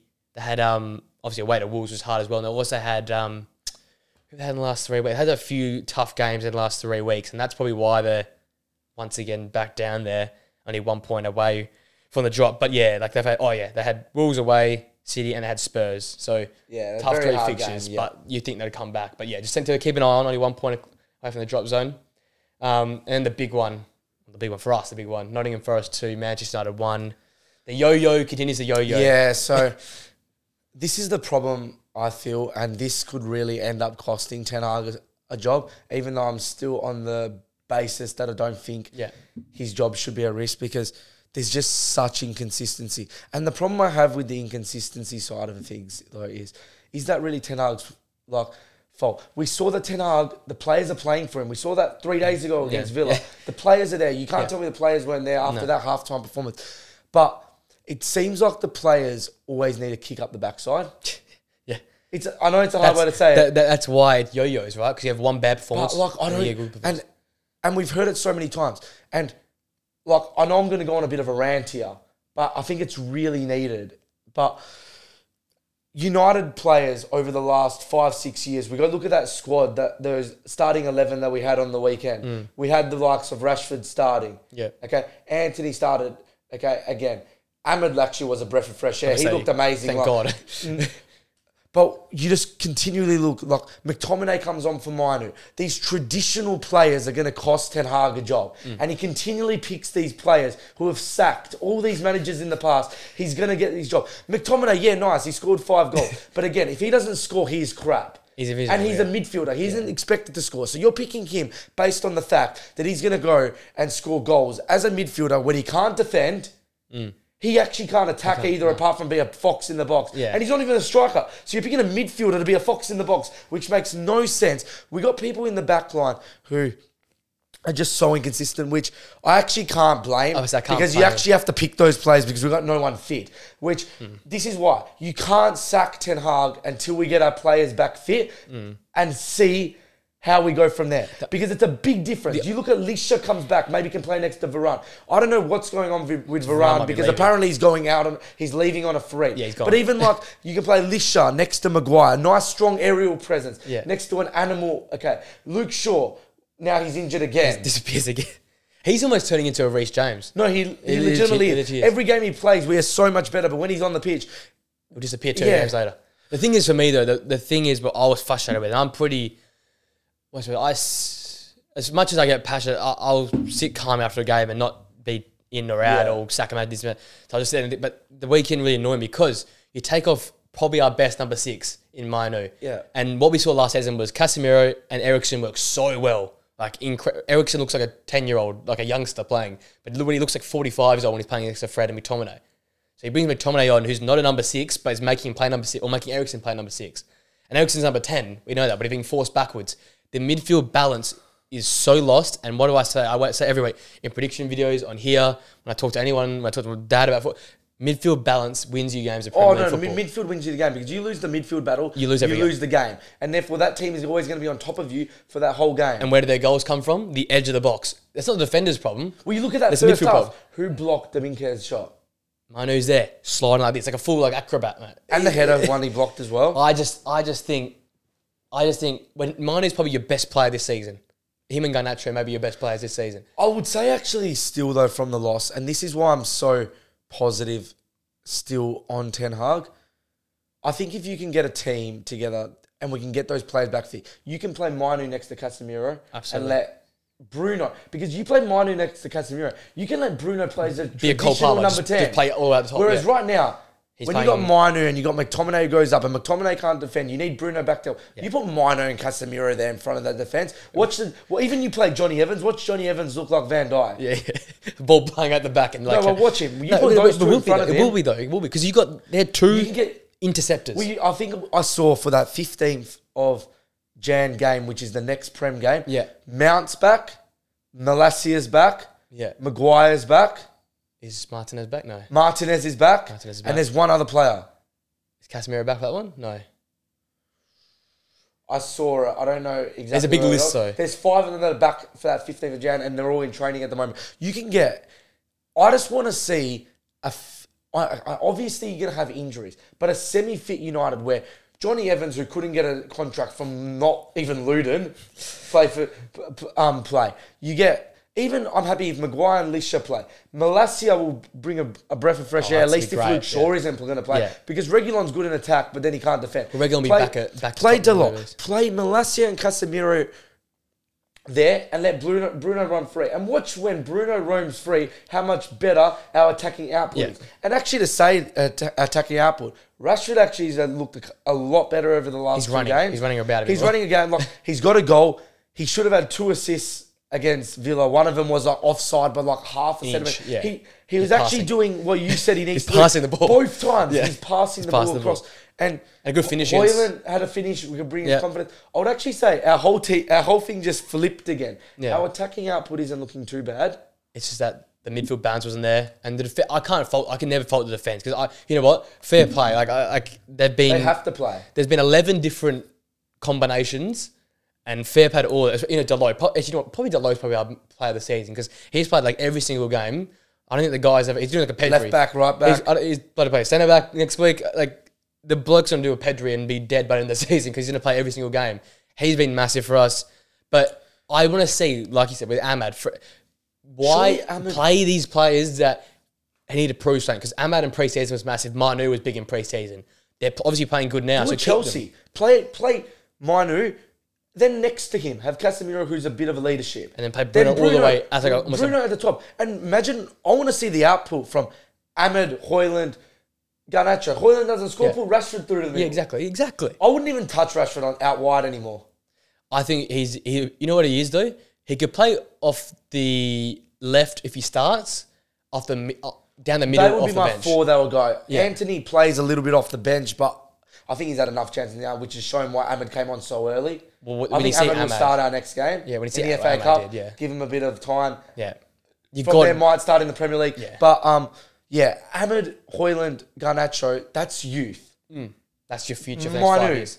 That's youth. All you need then is Mount to work. But I've I don't know if Mount. I wouldn't even get. I'll be Mount off the bench at the moment. Because No, also been 100. percent actually, I'd be Mount, and you know what I'd be doing? Bruno, seventy minutes, go hard. Twenty minutes, Mount. Last twenty Yeah. minutes, Mount comes on. Instead of doing this Bruno ninety minutes where he's dead and then he Has to looks a play bit six. lethargic and stuff like that. M- Bruno, if we play Casemiro and Mainoo as our two number sixes, Bruno to Bruno run. can run free. We do not need Bruno to. I'm not saying when we're defending not to help a little bit, Yeah. but we don't need Bruno to be playing he's in making our own box. He's making last ditch blocks and tackles and stuff. I just yeah, that's my thing on Ten Hag. So I will be Ten Hag out if we get all these players back after four or five games that they're all playing together. We get some consistency with our team, not five hundred different combinations of the team, no chemistry within. Yeah. the team. We can get some team. Amad can get fit. Rashford's starting to look a bit have a bit of form. Garnacho's found form. He's looking like a superstar at the moment. Yeah. We can get some consistency. We can get Mainoo and Casemiro a staple, both of them in defence. Yeah. Because we know Casemiro can do it by himself, but he's probably doesn't have the legs for it anymore. So Yeah. it'll be good to have um, Mainoo, Mainoo next to him. Mainoo's a bit young as well to be by himself, so it'd Yeah. be good to have both of them together. We can get a solid defence in. Yeah. I really think once we have that in, we'll start to find some consistency. And that's why it's Ten Hag in. You just look at so many teams this year with how good the Premier is. With a couple players out, they're just Makes a difference. inconsistent. Yeah. The biggest thing for me is So how can you be Ten out? I just, I just want to do what Chelsea have done, and if it means that we lose some, but get the model of player in the Yes. position you want. I don't care if it is Amad who's just come back from injury. Just get the model of player you want. So then, when it comes to January or when it comes to Jim Ratcliffe in the new year buying his players, we know what type of players we want. Because obviously Antony, as much as he's tried, it's not working. So that's not the player we want. We want something a bit different. So maybe it's Amad. So maybe it's Garnacho off the right or off the left. Pick where you want the future to be, and let's fill the gaps in. Then, we, then you can see where the gaps are. Well, yeah, I definitely f- agree with that. Like, if we can get those players back and get a centre back in, like a Todibo that I think is high on the radar, Yeah, yeah. Um, should be a really easy transfer as well. I don't understand how Like not how 40 not mil or something, 30 no. mil, yeah. You know, you know who he plays for? He has a um, Nice, isn't he? Yeah, you know who owns Nice? Oh, there's Sir Jim Sir Jim, owns uh, Nice. oh, just a little if shake that the hand. doesn't, if, I've heard rumours that he's going to Tottenham, and that right there will be a disgrace on every He said to the single camera. He said to the camera. United representative, whether that's Sir Jim, the Glazers, that will be the biggest hammer in, in the coffin for Sir Jim that he loses a player like Todibo, who Ten Hag has Wants. avidly wanted now for 18 months.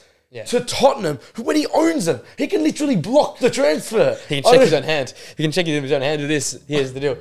That would be that would be a disgrace. That would be a disgrace. That would be a disgrace. That would be a nail in the coffin from the start. Like, Yeah. that would be like Had Sir him- Jim is the Glazers. He is the Glazers. Like, How to knock at the fans on your side would be There's, the, there's a bit of hope at the moment that Sir Jim is going to bring a breath of fresh air. He isn't the Glazers. He's going to control the football side of stuff. Mm. But he's always this thing of like, I've heard Goldbridge say it. Any person that wants to work with the Glazers is an enemy of mine as well. And I'm gonna, I'm gonna not gonna say that at the moment, but there definitely is the ability Mm. for Sir Jim to be an enemy of mine. Hundred percent. Um, that's United, and that's the shit show that it comes on each week. Um, Nottingham Forest, another big result for them. I, I said they beat Newcastle midweek, beat United now.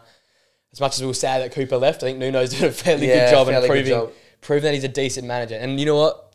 You're sad to see, but um, Elanga really is looking like that guy for Forest right now. Do you think he's, he would be starting at the moment for United? I think 100% would be. And you see what he said in the, press conference after the game?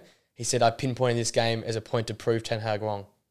because he obviously Yeah, felt wow. that. Because obviously, the even Rangnick was playing him, Ole was playing him, and then when Ten Hag came, I'm gonna be honest though, before he went to Forest, I really didn't think um, Elanga had I the ability the to be anything better than a bench player. which I, I, didn't, I didn't think he had the final third Yeah. product.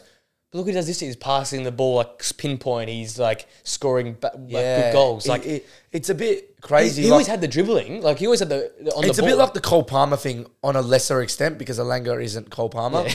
But like to me, I would have agreed with Ten Hag completely. Like Mm. Oh, yeah, I was as well. six months ago, I was like, do you know what? Elanga is the type of player like if he wants to leave to get game time, so be it. Let him go, Let yeah. him go because I don't think he's the like when I look at Elanga and I look at Amad, I was already straight away. I was like, Amad's a better player, we saw Amad and I think Amad will be. To be honest, so It's just that yeah, it's a shame that his development's come at a different club because that's what we that's what we didn't see from last year or the the, the is rare he one moments. of those players as well though that just flourishes? It could be a sort of moments thing as well, right? yeah, flourishes on a bit of a lesser extent Yeah. at a lesser club. I would say he was doing the best when the standards were down at the bottom of Man United. But yeah, I, I just wanted to touch it out because he was he was up for that game big time. Yep. Um, now we've come to the midway point in the season, so team of the season. So we go around team of the season so far for us. I think it might be quite similar, so it shouldn't take too long. But um, yeah, you don't have to do it at the midpoint of the season. That's that's the rules of uh, podcast and Premier League chat. Yep. Um, so Do you starting, want me to go through? Or you, go you go, through your, go, through your whole squad, and I'll go through my whole squad. and We'll argue there. So Vicario, firstly, before I move on to the next player, that was a 50-50 between him and Alisson. Okay, cool. So we can debate that one then. Yeah. Yep. Coufal, I think he's been very, um, a very big part of West Ham's like progression this year. Yeah, yeah. I think he's been really good off the right. He's been he's always been solid defensively, but he showed he's got a lot of attacking output as well. Yeah. Then Virgil Saliba, um, I've always been harsh on Verge. I think there's just been such a leak of goals in most Premier League clubs this year Yeah. that it's hard to really pinpoint any other centre back. Yeah. Um, I think there is a couple of names that are out there, but I think Verge has definitely flourished game on game that he like that continues going Yeah. in the season. Like Yeah. at that point when I said it, I think he definitely probably was in and around it, but he's continued to put in another performance and another Yeah. performance and another performance. Then I go to Udogie. Yeah. That's pretty self-explanatory in my opinion. Rice and Rodri. So going back to the traditional days with the two number two sixes, sixes, yeah. yeah, Yeah. and then Palmer, which is my curveball one. I would Yeah. say, although he's been so good, I don't know if many people have him in there. It could- It's a bit of 11. a racing thing, right? We've seen some good performances, so that's why he's there. and yeah. then Salah, Bowen, Son, which I know we're both going to have Salah and Son, different but striker. I don't know if you're going to have Bowen. I wouldn't expect so. Um, I think he's just been so good for West Ham. We are talking about this before. He literally is just getting the ball with two centre backs right on him at all points and turning and just running at Yeah. the centre backs. He's creating goals that we're realistically probably have like a 0.05 XG and scoring them Yeah. on a consistent basis as well. Mm. And whether he's out, he's the best number nine um, on an 18th month form basis and everything, I don't know. But Mm. Yeah. off just this season, he's got 11 goals. Like Yeah. in a West Ham team who basically every single other player is playing in their ba- in the like this is this is Brexit at its Yeah, finest. This is Moyes football. This is this is traditional back in the day Dodge football. This is this is the football that we saw so often in the Prem five plus years ago, Mm. and where we're looking. That's why Kudus and Paqueta, who are both midfielders, are playing on the flanks. If you see them, they're basically in line with Palmer. Yeah. Or with um, no, with they're they're basically right right at back with Emerson Royal. yeah, it's a four Emerson, four Emerson one. Royale. Sorry, with um. Um, Emerson, Emerson, Emerson, Emerson, sorry, Emerson, with, yeah. with Emerson and Coufal playing as deep as them because you look at Emerson and you look at Coufal, they're basically playing as a four centre backs with them two out wide. It's the funniest It's, thing. it's the four four one one, the classic like I call it more a four, sometimes a six. a six what a six. Like you see Two. so many times like Paqueta retrieve the ball in the corner flag. It's ridiculous, but it's working, right? You can't Yeah. you can't argue that it's working. Um, my team's a little different, not too much. I think the core players the same though. I've got Arsenal in goal, Yeah, but I'm 6 I'm not, clean sheets, best I'm- defense in the league. Like I'm not. I'm not ha- really wanting to argue that one. I thought it was very 50-50. I think Vicario was better at the start of the season. Alisson's better now. I would say, Vicario's probably made the better save because he has to s- s- like see more shots.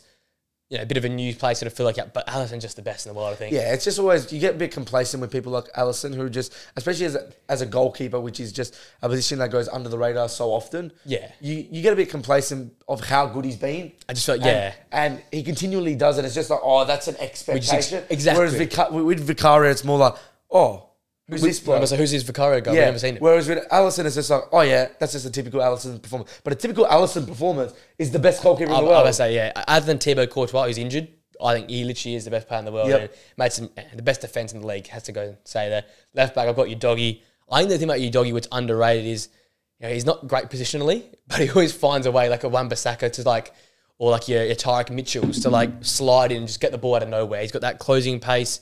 If he gets the output in terms of like a cross in his game, could be seen one of the best fullbacks in a long time. So a doggy at left back, Saliba Van Dijk again. Saliba probably the Rolls Royce, the new Rolls Royce of the Premier League. Van Dijk again, best defense in the league. He keeps. He's a captain of the best team in the league. Probably the captain in this in this team for me. Um, closes down spaces, back to that best, like you were saying. He might be out of picture, but also he's backing in picture with this great slide tackle or block, and he leads that back line. Yep. Having to sacrifice the Trent next to him. Um, I've got Walker at right back. So again, right backs is a bit like who am I going to put no, in? I, I can see that. I don't think really I have Walker's- any debates with that. Walker's played most games, I think, or almost all games for City this season. The Prem haven't been great defensive. They conceded you know, the odd goal here and there, which unlike City, but probably their most consistent defender in terms of just playing. Like I say a lot, if you're a City player that plays a lot of games. Then I've got Rice and Rodri.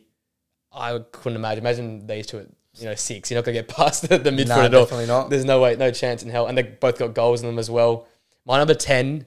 Again, it would be Maddison if he was playing, but I've gone with Doucouré as my number ten. I like it. Probably not. I think it's as- a weird one. Like put that? three twin towers oh, I in the saying, we've, got, we've got three Like, six foot passes. No, and we've got physical midfield, but you know, Cole Palmer could be in there, could put Paqueta in there. I've just gone with Doucouré to be a little bit Yep. different. Such a good player though. Right now, he's such a good player. And that midfield three, as you said, I don't think you're going to dribble past it or go, go Nah, bypass Doucouré's that like a six really as well. Yeah, exactly. So you've got basically three sixes in there. And then my front three, I've gone boring. I basically got all the top goal scorers. We've got Son, 12 goals, 5 assists. Haaland, 14 goals, 4 assists. And Salah, 12 goals, 7 assists as my front three. Yeah, I don't have any problems with you putting Haaland. I just put it more based off You've gone form. purely, yeah. Like with this, it's the last, it's the last six months. Yeah. And I know Haaland had 14 goals, but like he's. I don't it's think a viewpoint thing. 100%. I don't think he's been as good as Bowen this year, and I think that's a very very fair view. That's a valid point. Because I think, yeah, Bowen's been falling as out of his skin in a pragmatic team that doesn't score many goals and No, he's scoring not. it. So, so I guess we get, we've basically got most of the same players. We've got a different striker, a different cam, and different right back. But other than that, I think we agreed on the rest of them. So that's good from us considering. If Flynn was here, I reckon he would have a very different tank. We always seem to have someone who's different on the couch, but uh, that was good nonetheless. Um, next game was Bournemouth 3. Oh, Tottenham 3, Bournemouth 1. Quickly just fly over this. Tottenham just back at home doing what they're yeah, doing best. too good. Tough on Bournemouth though. They had some good chances, just just couldn't convert in front Yep. of goal. Still very happy what Bournemouth are doing. The Bournemouth bandwagon over here in this corner. Um, next one in the West Ham. I mean, they got a Bournemouth shirt over my shoulder next. Um, the next one's Fulham two, Arsenal one. We have touched on it a little bit. Arteta out. there was fans on TikTok, Arsenal fans like, this is why I never trust Arteta. I'm gonna be honest. they- I actually had an Arsenal fan message me and go, "This is what I've been talking about with like Arteta. Like I think with the players we've got, if we don't get a trophy this year, there ha- I'm not saying he wasn't saying to sack him, but there has to be a lot of questions with him. Like the the team they've got, they're uh, they're definitely squad wise the second best team in the Prem. Yeah, squad. You've looked at the deficiencies in City this year with the injuries. This was their time to pounce, and that's what I think Arsenal fans really can't take at the moment. But we talk about their squad, but 50% of their squad had one good season. So like I, I we've seen one good season from so many Prem players. And I'm not saying they're bad players, but you look at the people like Martinelli. Martinelli didn't really do much before last year. Yeah. You've seen him go down. I think sometimes you can just go through a really, really good year of like Leicester did it a whole year. You, I'm not saying Arsenal aren't Leicester, okay? So anyone that wants to abuse me in the comments, Arsenal aren't Leicester. But what I am saying is there's a few players there. Like you look at like the Zinchenko's of the world. I don't think he's been as good as last year. Nowhere near Rubbish, And yeah. there was a reason City sold him. Yeah. Yeah. He's a City reject. Jesus, a City reject. Yeah. Martinelli, one good season. Saka, okay, he's had a couple good seasons, so. I'll let him off. Okay, Rice has been very good. Mm. Ødegaard, like a 22 year old as your captain, yeah, worked last year, but again, he's out of form. Like, They there's a lot of questions. You start messing around with your goalkeeper. Yeah. Like, I don't know, but I had a field day on um on Friday morning. I was just getting ready to go down to Dunsborough, and I was actually watching the game because I got up nice and early. And I was like, because Flynn gave Flynn gave it to Mavropanos last week, and when he put that header through, header and clean sheet, Greek God. I was like, oh, my man. My man was that. But you're right though. Like, there's no experience in that team. No, There's no. I, I Rice the the leader. leaders though, the leaders aren't leaders that have won stuff though. And you're not going to go, well, Rice went and won the conference league. Like that's not But you- that's not a leader to go. I'm oh, not going. To. Rice is the leader. gonna say, he's for West Ham, that's a leader. big no, he's an trophy. out and out leader. But like, you can't tell me. This was always the question marks with Arsenal, and their squad is unbelievable on paper. But is it unbelievable on paper because of how well they did last year? I would say it's a bit of that, and it's a bit of like they just don't have a clinical final third edge. They rely so much on the wingers to do a lot, and like I've said a lot with different clubs, your wingers can't always do everything. You need a striker to put the ball in the back of the net. So if, I whether it be Osimhen or Toney, you need a striker to give you a presence. Because right now, Jesus and Nketiah was basically invisible for 90 minutes. And what happened in that game was João Palhinha just overpowered them. And that's a problem. If you got João Palhinha and then Souček the game before, or Alvarez the game before, overpowering your midfield, I think Alvarez probably did a number on that midfield actually as well. That's a problem because Arsenal's identity comes from possession play, from playing in triangles in midfield, solid defense, and then wingers that would score goals. One winger's not scoring your goals. That midfield's getting overrun, well, and you can't one's scoring everything. you no goals, and the other one's I said, Saka's uh, been very good. I think we can't, we can't forget that Saka's been like remarkable for them this year. yeah. So like he continues to perform at a high level. You can't. I don't know if he's been remarkable. He's not backing up what he did last year. Oh, the numbers are still pretty impressive. The numbers are still. Yes, he's been good. I'm not going to have a go at Saka, but I'm saying you can't back him to say he's had a better season or even on past Oh, it's season. not better than last year, but the fact that he's still at a level that's yeah, where yeah. he is. But I've, I think like, were we too to go and say that they were going to challenge City, who we know what City have done so often, Yeah. and even the likes of Liverpool who have rejuvenated their team and stuff. Were we a bit? Were we overrating them a little bit, or do you not think so? it might have been naive, but I still think they've got something. They've still got something in them. They just need to make a signing know and we're, we're transfer. talking about two games, yeah, but those two games, in my opinion, have ruined their season. that's yeah. I I still think yeah. they're de- For me, I've always I've, I've always had that advocate that Liverpool were the next in line, and now I'm definitely saying Liverpool are the next one, or probably the favorite now. I just think oh, You, you can't say they're the favourite. What two points ahead of City? I'm pretty sure no Five, well, five of the game, Two, five of the game, Yeah, but yeah. I'm pretty sure that game hands. I, with. I, I still like I still like Liverpool's way they're structured up. no, I, I do as well. I just feel like Liverpool got a lot of vulnerabilities, which But I think they can cover for that. Whereas Arsenal's vulnerability, which is goals, I don't think we can see that fixed because Saka's doing what he has to do. I think Saka's doing enough. Maybe it has to be more from Ødegaard, but we've seen number 10 scoring your goals isn't sustainable. You know, you need a striker. You need to go and spend 130 on Osimhen. last year people were a bit like unaware of how good Arsenal were, and you actually see the change in like how teams have, have played. Like they're just sitting Mm. so deep. I'm not saying they didn't do that last year, but it's a whole different like. I think there's found a consistency from teams and just copying like the West Ham type of thing the and all that. respect thing. You get respect from just being you- that good. Yeah, it's the type of thing like because they're getting the respect. It's not helping. Yeah, it's not helping them. It's I think it's purely as though you get a striker, I think it changes things. So whether it be Toney, necessarily whether it be Osimhen, I don't think they're creating enough. But you, you you create a lot more when you got a striker that can help out, hold the play up, and, and play on and Yeah, play but hold the and play score on and- goals. Because They, they- can't.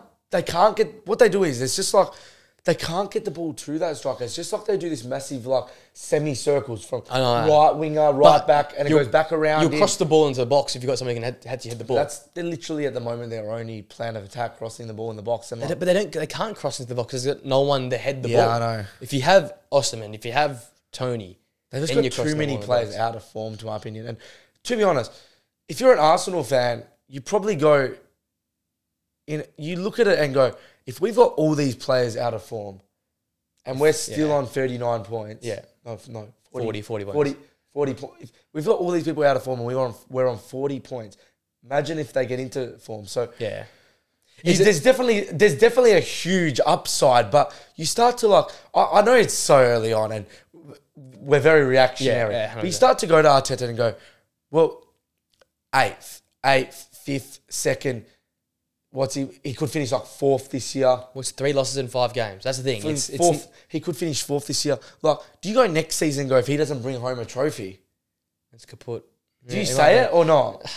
Maybe, maybe. So you think they finish fourth this season and they don't bring home a trophy? Do you not think with the squad they have, they've got a window at the moment with that squad that you've got to win a Champions League yeah. or a Prem. You You've got to. Yeah. And I'm not talking about winning a. I'm not talking about winning a Carabao Cup either. Like you've got to win a Champions League or a Prem with that team. I'm not telling saying you got to go have a dynasty. No, I just, I just think though that you can't, you can't just go sacking manager because no one, there's not real talented managers out there right now.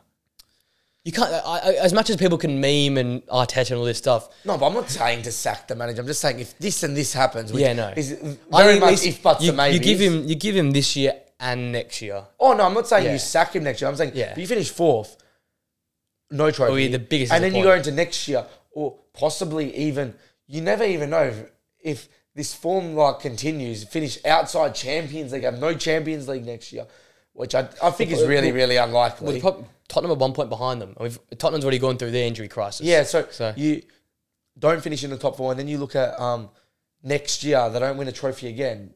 I'm not saying to sack him mid-season next year, but like you got a questions asked. questions will be asked. Yeah, and I'm that's telling with the you, they, they don't at least push it to the end this year. There will be a lot of questions already from this year. Oh, he won't get the sack. Don't get me wrong, but there will be a lot of I think questions. yeah, Arsenal fans are getting tired of, the, and I'm I'm getting tired of just seeing them just ball games out. Go and be more, go and push numbers forward. I think I generally think if you have an option down the middle, you can cross the ball in and change the style because Ryan has to be past the lines, play these little intricate triangles, Yeah. beat teams by out passing them, out possessing them. And you know what? You're right. People sit in deep. They'll break the back. They've got if you've got good defenders and an informed CDM or a holding player, you can you can This is why I'm big on like I don't know completely if like these managers seem to get an ideology which is really really strong and prominent, but they seem to not have other ways. no You've seen it with like City probably before when they get into a Champions League final or Mm. they get into these like big games at the end. You saw it so much in the Champions League where you got teams because in the Premier League, the teams that used to play counter attack were crap teams and they might stinge a point here and there, but they weren't good teams. But when you get like the teams like Real, who have quality everywhere and they sit back and just are capable of soaking it. You start to go like, do these teams just have this amazing ideology and no backup plan?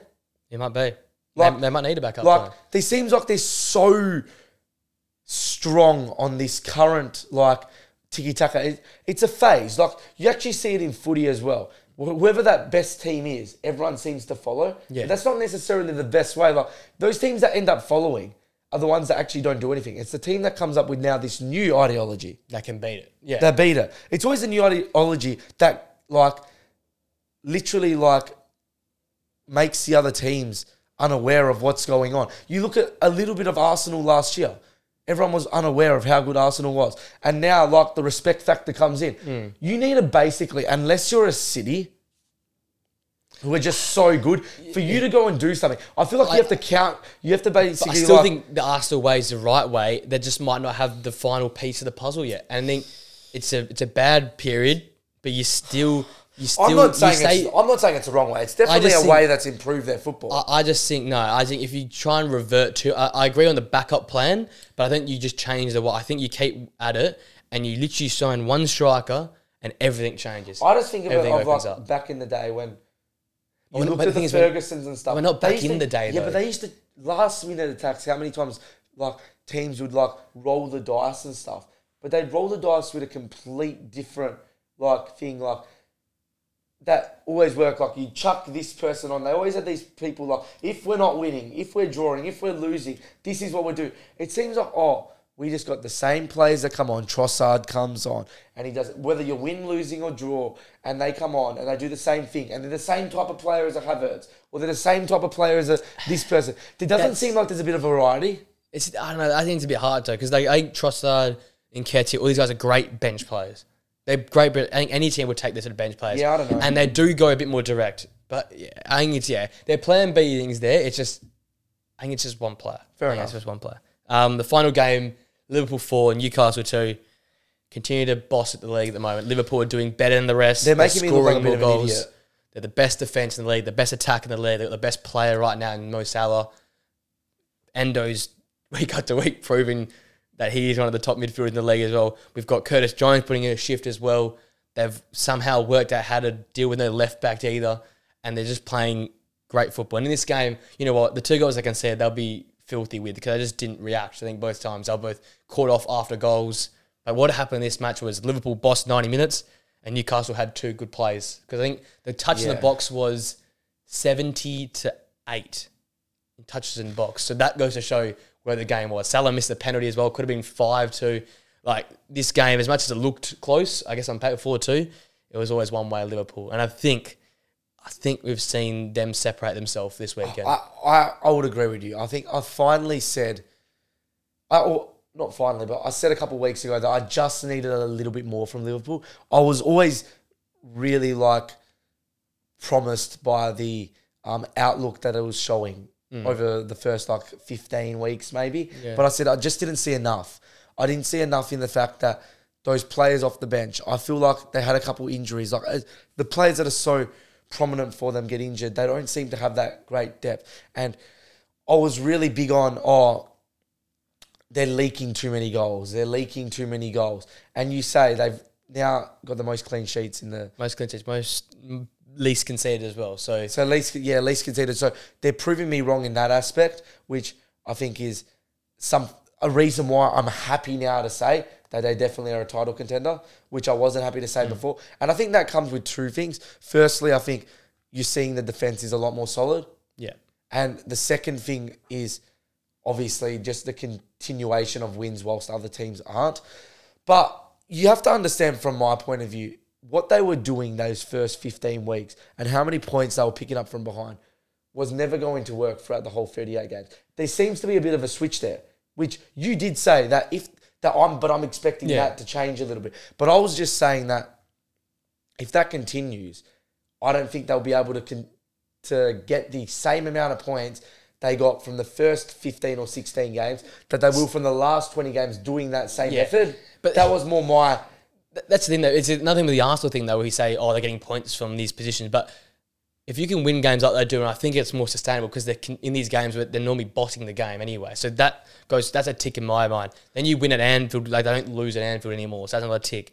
And then you've got probably one of the top two centre backs in the league at the back. You've got the most informed forward in the league in Salah, who's breaking records left, right, and centre.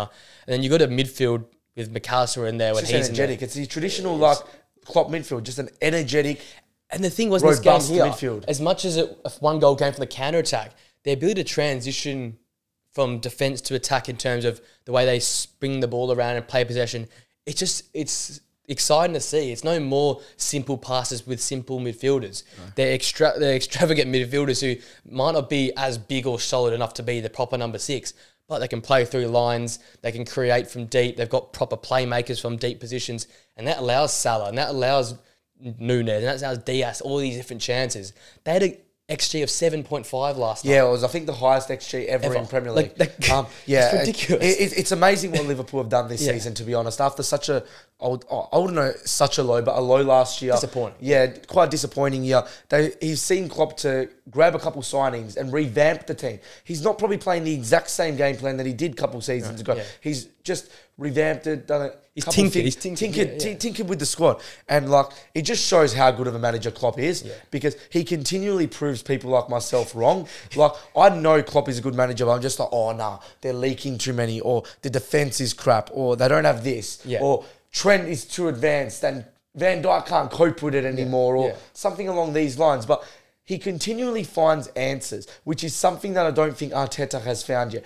That's Klopp always has the answers. Yeah. Arteta is has a really good game plan, but doesn't always have the answers. And that's the big thing. The, the way that he went against what he's been doing for the last, what, five years at Liverpool, which is high press, high press, high press, turn the ball over, then go and play with Yeah. Milners and Hendersons. Now you've got, you know, a bit more showtime, Mac Allister and Gravenberch and, you know, Szoboszlai. Who Szoboszlai, you know, has been up and down, but recent weeks has refound that form as well.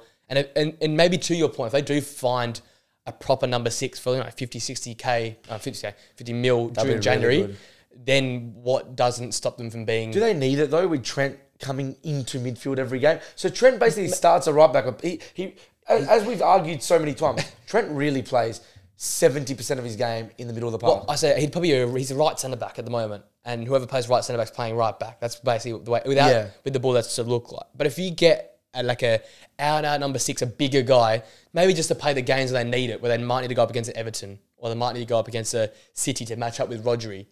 I still think Mac Allister can do the job, but then that sort of blocks that sort of point off. It gives you another attack off. dimension that they don't currently have. So it's another dimension, and you're always looking at strengthening your squad. Absolutely. Like the biggest flaw I've had with the Liverpool squad is their depth, and you can bring in a solid number six who doesn't necessarily need to play every week, No. but will be a good reinforcement in those games, maybe against those bigger clubs when Yeah. you got beautiful playmakers like KDB, Yeah. like Bruno, like Ødegaard playing, like Paqueta playing. Yeah. Like that could be where it really helps. Eh, Whether they be off the bench, whether they be starting, and even Gravenberch off the bench. I'm surprised he's not playing more minutes because he's been Yeah, excellent. very, very good. Um, another win for them. So three, they go five points clear of City, two points clear of three points clear of Villa. So five, basically five points at the top because we're not thinking Villa's giving Man City second spot at the current point in Yeah. time.